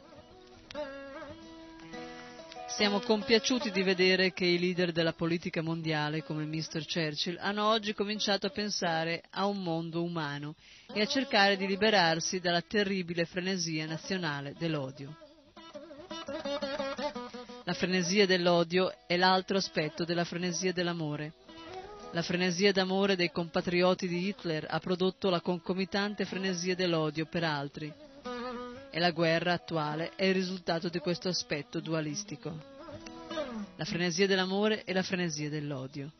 Così, quando desideriamo liberarci dalla frenesia dell'odio, dobbiamo essere preparati a liberarci dalla frenesia del cosiddetto amore. Questa posizione di libero equilibrio tra amore e odio si raggiunge solo quando gli uomini sono sufficientemente educati. Finché gli uomini non saranno educati a vedere l'anima all'interno del corpo, la dualistica frenesia di amore e di odio si protrarrà e un mondo umano non sarà possibile. Questa introspezione, Abhay concluse, è facilmente raggiunta con il servizio a Dio. Così il mondo umano di Mr. Churchill implica che noi dobbiamo tornare indietro da Dio. Back to Godhead.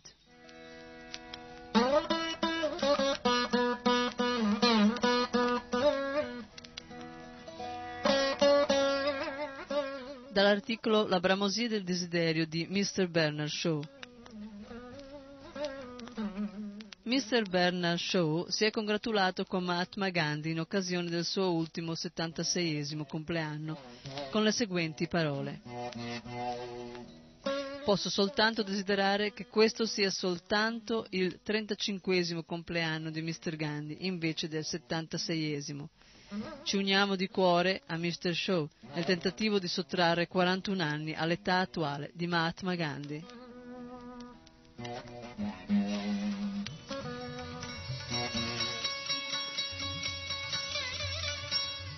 La morte, tuttavia, non rispetta il nostro bramoso desiderio. Né Mr. Shaw, né Mahatma Gandhi e nessun'altra grande personalità sono mai stati in grado di risolvere il problema della morte. I capi di Stato hanno aperto molte fabbriche allo scopo di costruire armi destinate all'arte di uccidere, ma nessuno ha aperto fabbriche per costruire armi destinate a proteggere l'uomo dalle crudeli mani della morte. Benché il nostro bramoso desiderio sia sempre quello di non morire.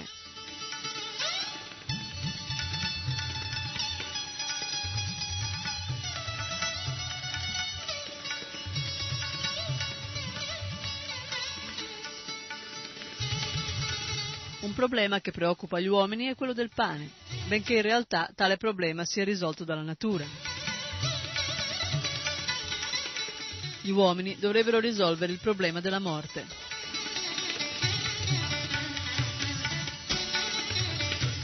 La Bhagavad Gita dice che il problema della morte può essere risolto, benché la morte sia presente in ogni luogo del mondo materiale.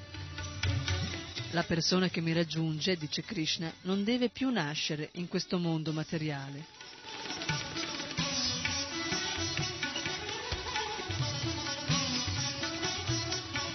Esiste un mondo spirituale non distruttibile e chi lo raggiunge non torna più nella regione della morte.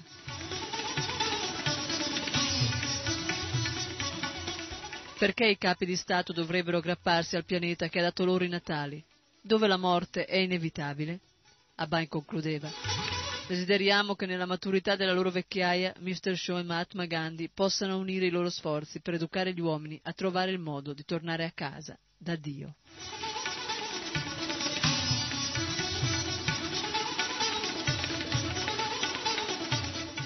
Dopo 2 edizioni del Back to Godhead, Abhay dovette fermarsi, stampare era costoso.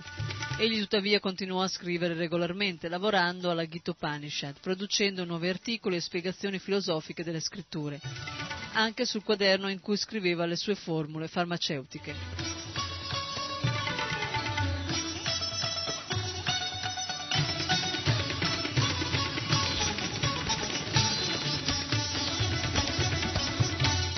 Una notte Abhay fece un sogno insolito. Srila Bhaktisiddhanta apparve dinanzi a lui facendogli un cenno. diceva ad Abhay di lasciare la casa e di accettare il sannyasa. Abhay si svegliò in uno stato di emozione profonda. È orribile, pensò. Sapeva che questo non era un sogno ordinario, eppure la richiesta gli sembrava così difficile e spiacevole. Prendi il sannyasa. Almeno era qualcosa che non doveva fare immediatamente. Ora doveva migliorare gli affari e con i profitti stampare libri. Continuò i suoi doveri, ma rimase scosso per il sogno.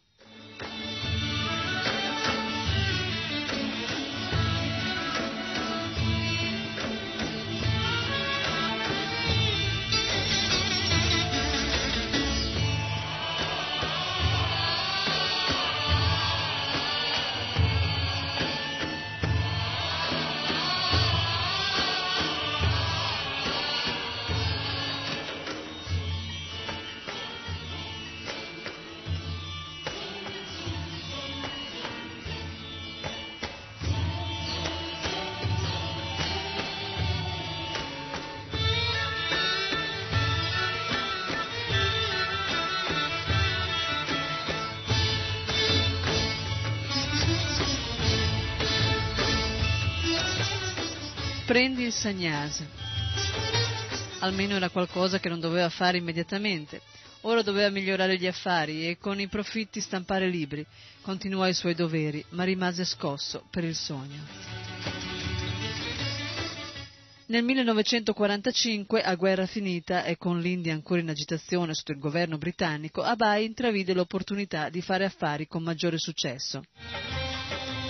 A Lucknow, a 600 miglia da Calcutta, affittò una costruzione e aprì la sua fabbrica. Abhay Charan De e figli. Questo era un maggiore investimento e richiedeva 40.000 rupie per incominciare. Così egli cominciò a produrre su scala più vasta di quanto non avesse fatto precedentemente. Inoltre, secondo la legge e per garantire di non avere rapporti con il mercato nero e di non abusare di prodotti chimici, dovette impiegare 3 ispettori governativi. Eppure, nonostante il costo elevato, incrementò le vendite e i suoi prodotti erano ricercati. Chiuse la sua piccola base a Calcutta e si concentrò sugli affari di Lucknow.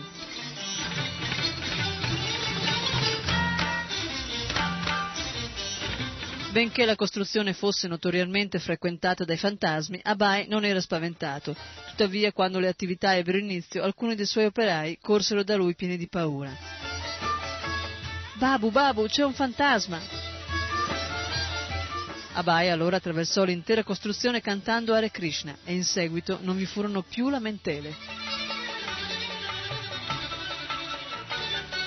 Il 13 novembre Abhay scrisse al suo servitore Gauranga, accennando ad alcune delle difficoltà incontrate a Lucknow e chiedendogli di venire ad aiutarlo. In questa lettera parlò con amarezza di Radharani, sua moglie, e dei figli.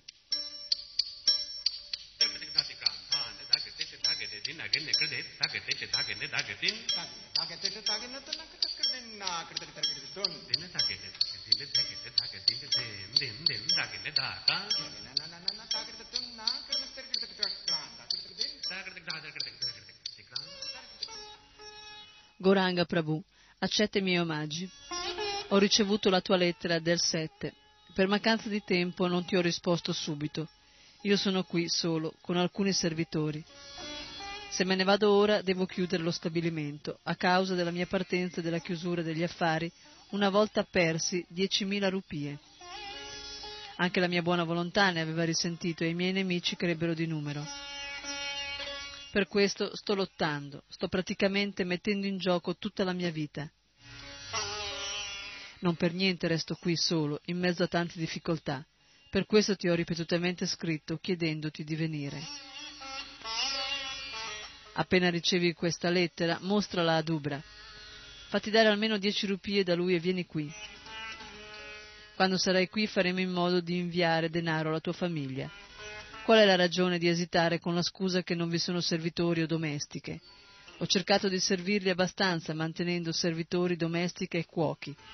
Fino ad oggi però essi non si dimostrano attratti dal servizio devozionale, perciò io non mi interesso più di questi affari. Quando sarai venuto, allora io andrò a Calcutta. Se vedrò che si interessano al servizio devozionale, manterrò il mio stabilimento qui, altrimenti non li manterrò più.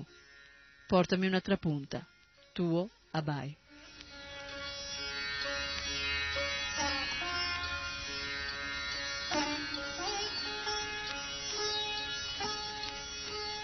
I due interessi, famiglia e predica, erano in conflitto. Radharani non aveva mai manifestato alcun interesse per Back to Godhead. Sembrava che si muovesse in modo da smorzare il suo entusiasmo, sia per la pubblicazione che per il guadagno. La sua impresa si chiamava Abhay Charan De e Figli, eppure i suoi figli non erano inclini ad aiutarlo.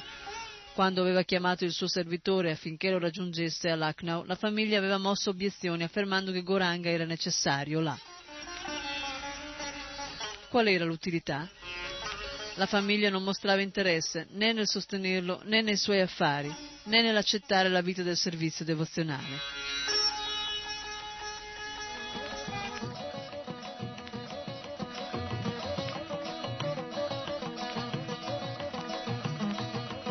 E poiché i suoi affari erano la conseguenza primaria della sua vita di famiglia, egli si risentiva per aver dedicato ad essi troppa parte della sua energia. Era la prima legge economica di Marshall che aveva appreso all'università. Senza l'affetto per la famiglia, l'impeto economico dell'uomo è indebolito. Naturalmente doveva esserci un compatibile equilibrio tra servizio alla famiglia e servizio devozionale. Bhaktivinoda Thakura aveva definito due doveri paralleli, i doveri relativi al corpo e i doveri relativi allo spirito. Lo stato sociale, lo sviluppo mentale, la pulizia, il nutrimento e la lotta per l'esistenza erano i doveri relativi al corpo. Le attività del servizio devozionale Krishna erano spirituali. Essi dovevano avere un andamento parallelo.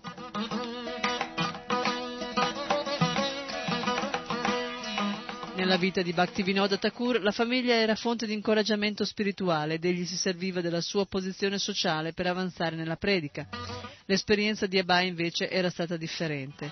Le due vie sembravano essere in conflitto e ognuna minacciava l'esistenza dell'altra. Egli sentiva di agire un po' come i materialisti che aveva criticato nei suoi scritti, assorti nella lotta per l'esistenza, senza trovar tempo per la realizzazione del sé. Sebbene la sua famiglia aumentasse il numero delle richieste, egli si sentiva meno incline a lavorare per loro e più incline a predicare la coscienza di Krishna. Questa era la situazione. Poteva solo impegnarsi con diligenza, mantenere la sua famiglia, espandere gli affari e sperare in un grande successo che gli permettesse di dar nuova vita alle sue pubblicazioni.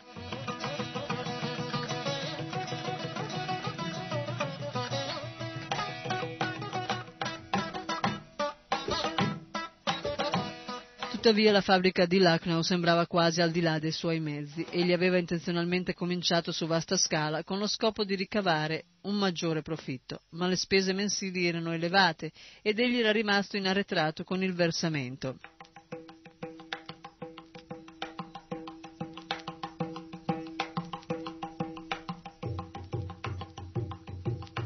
E ora era implicato in una questione legale con il proprietario. Benché visitasse regolarmente Calcutta e facesse spedire giornalmente materiali grezzi da Calcutta a Lucknow, vedeva sempre che i componenti della sua famiglia non cooperavano. Anche il suo servitore, Goranga, era riluttante a lavorare quando Abhay lo richiedeva e stava pensando di tornare a vivere con la famiglia. Abhay scrisse nuovamente a Goranga il 23.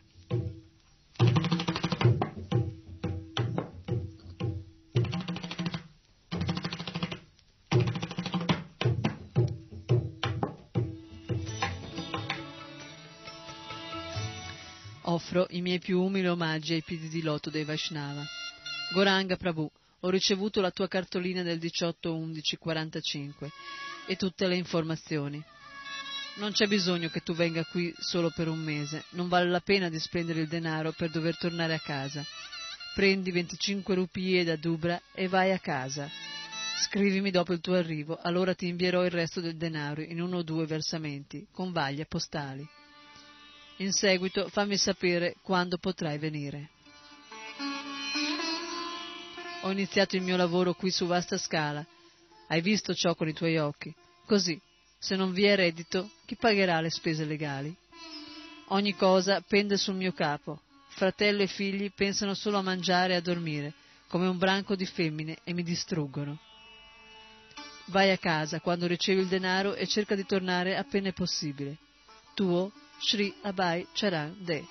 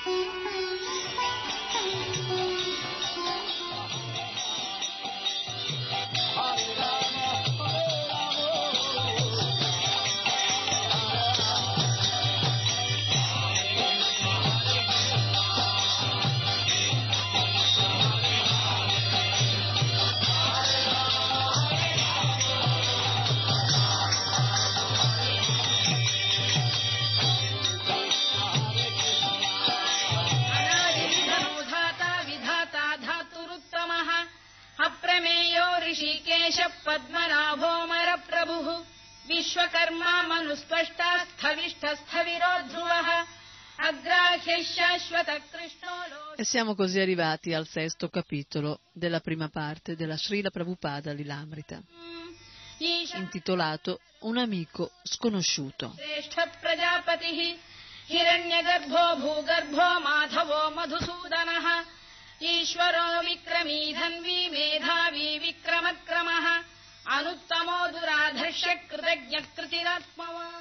Gli acuti moralisti mi accusino pure di essere un illuso.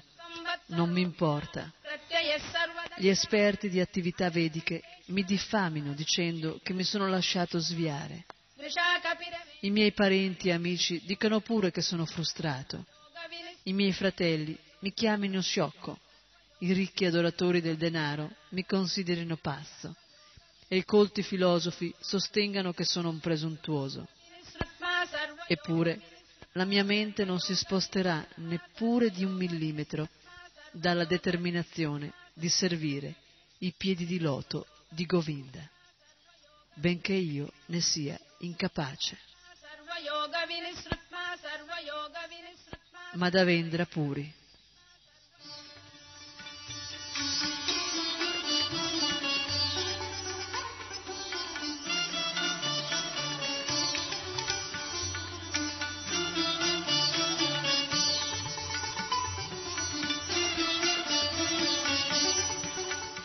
A parte le difficoltà in cui si trovava coinvolto per gli affari e per la famiglia, Abhay dovette sopravvivere ai cataclismi dell'indipendenza indiana e della divisione politica. Egli non era praticamente attivo, ma era uno tra le centinaia e migliaia di individui colpiti dal violento strattone causato dall'indipendenza indiana. Mentre Gandhi e il congresso controllato dagli Hindu chiedevano unità e libertà per l'India, la Lega dei Musulmani guidata da M.A. Jinnah chiedeva la spartizione e una nazione musulmana indipendente, il Pakistan. Il conflitto scoppiò. Nell'agosto del 1946 il governo britannico uscente invitò Jawaharlal Nehru, presidente del partito del congresso, a formare un governo nazionale provvisorio. Tuttavia la Lega obiettò, affermando che la causa dei musulmani non sarebbe stata riconosciuta. Jinnah aveva già indetto per il 16 di agosto la giornata dell'azione diretta, che fu scarsamente seguita nella maggior parte dell'India. A Calcutta però essa sfociò nella rivolta tra Hindu e musulmani. In 5 giorni di violenza 4.000 persone persero la vita e più di 1.000 furono ferite.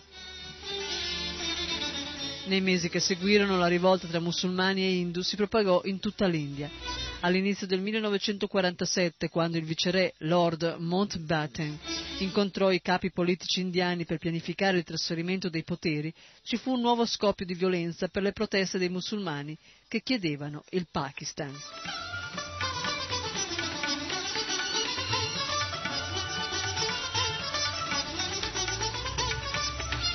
Di fronte alla minaccia della guerra civile, il governo alla fine accettò una spartizione e il 18 luglio il progetto dell'indipendenza indiana passò senza contrasti. Un mese più tardi l'India e il Pakistan emersero come stati indipendenti e Jawaharlal Nehru per la prima volta occupò la carica di primo ministro per l'India.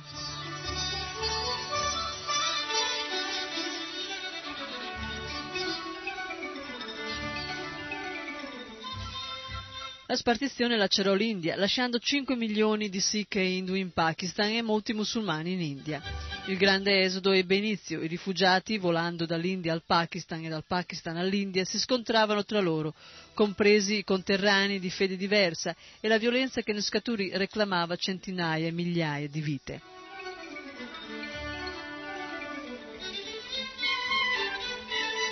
Srila Prabhupada racconta: il nostro movimento per l'indipendenza era stato iniziato da Mahatma Gandhi per unire tutti i differenti strati di popolazione, ma in realtà il risultato che si produsse fu la divisione invece dell'unità.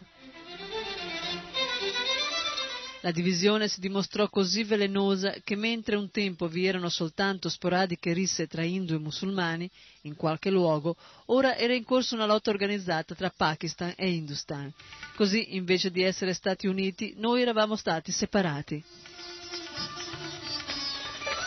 Gli hindu volevano andare nelle moschee dei musulmani e farle a pezzi, e i musulmani volevano entrare nei templi dell'hindu e fare a pezzi gli idoli. Essi pensavano: ho distrutto il dio degli indiani, e anche gli hindu pensavano: ho fatto a pezzi il loro dio. Erano tutti situati nell'ignoranza. Dio non può essere hindu, non può essere musulmano o cristiano. Dio è Dio. Nel 1947 abbiamo assistito a una lotta tra hindu e musulmani. Da una parte stavano gli hindu e dall'altra i musulmani. Lottavano e morivano. Ma dopo la morte la distinzione tra chi era hindu e chi era musulmano non esisteva più. Gli addetti municipali ammassavano tutti i loro cadaveri in mucchi e andavano a gettarli in qualche luogo. Lottavano e in Beg Bazar vi erano cumuli di cadaveri. Quando un corpo è morto, nessuno può capire più chi è musulmano e chi è hindu.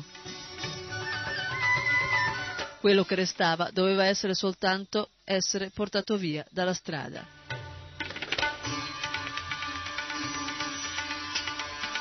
Abhay non si aspettava che l'indipendenza indiana portasse qualche reale soluzione, a meno che i leaders fossero coscienti di Krishna.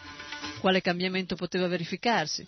Ora egli vedeva che invece di soffrire per mano di un governo straniero, gli uomini erano liberi di soffrire per mano dei loro conterranei. Infatti la lotta e la sofferenza erano aumentate. Attraverso quegli anni di lotte politiche in India, Abhay non aveva mai perduto il desiderio di diffondere la coscienza di Krishna. Aveva visto che le promesse di unità e di indipendenza avevano portato con sé prezzi più alti e malgoverno. Aveva potuto vedere nei sobborghi, dove per generazioni gli indiani erano vissuti pacificamente, e rompere l'odio e la rivolta, sulla scia delle manipolazioni diplomatiche di inglesi e di indiani. Srila Bhaktisiddhanta le aveva descritte così: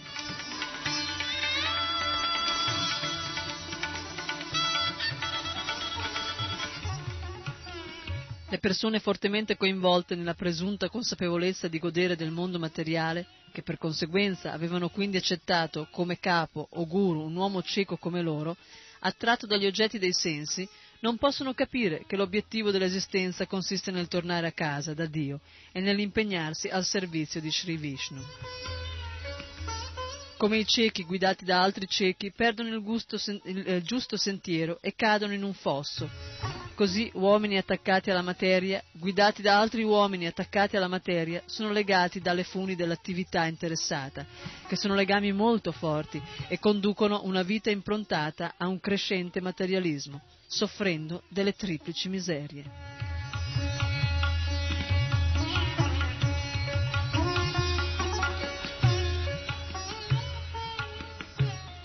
E così concludiamo la nostra lettura della Srila Prabhupada Lilamrita, parte prima, il capitolo intitolato Un amico sconosciuto.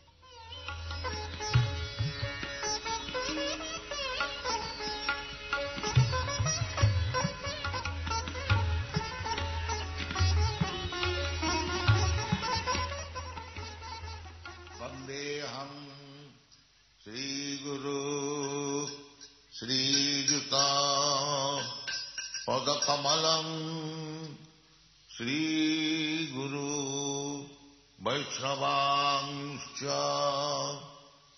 श्रीरूपं साग्रजातं सगणा रघुनाथान्वितं तं सजीवं साद्वैतं सावधूतं परिजनसहितं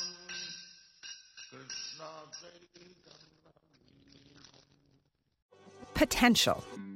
It's all around us all the time, but it's often left untapped. Waste No Potential is a new podcast dedicated to the stories of visionary leaders who discovered opportunities the rest of the world missed. Follow me, Alexandra Samuel, as I uncover some really clever ways people make the most out of potential for themselves and for their businesses. Listen to Waste No Potential wherever you get your podcasts. We're gathered here today to join Mike and Jill in holy matrimony, so they may file jointly this tax season. And you are? April from TaxAct, the tax filing software with the expert guidance to help you file for less and get more. Works for me. So, Mike, do you take this woman to love, honor, and get her a maximum refund? I do. Jill? Ditto. I now pronounce you married, filing jointly. I always cry at filing status updates. TaxAct. Switch to TaxAct today and start for free. See TaxAct.com for details.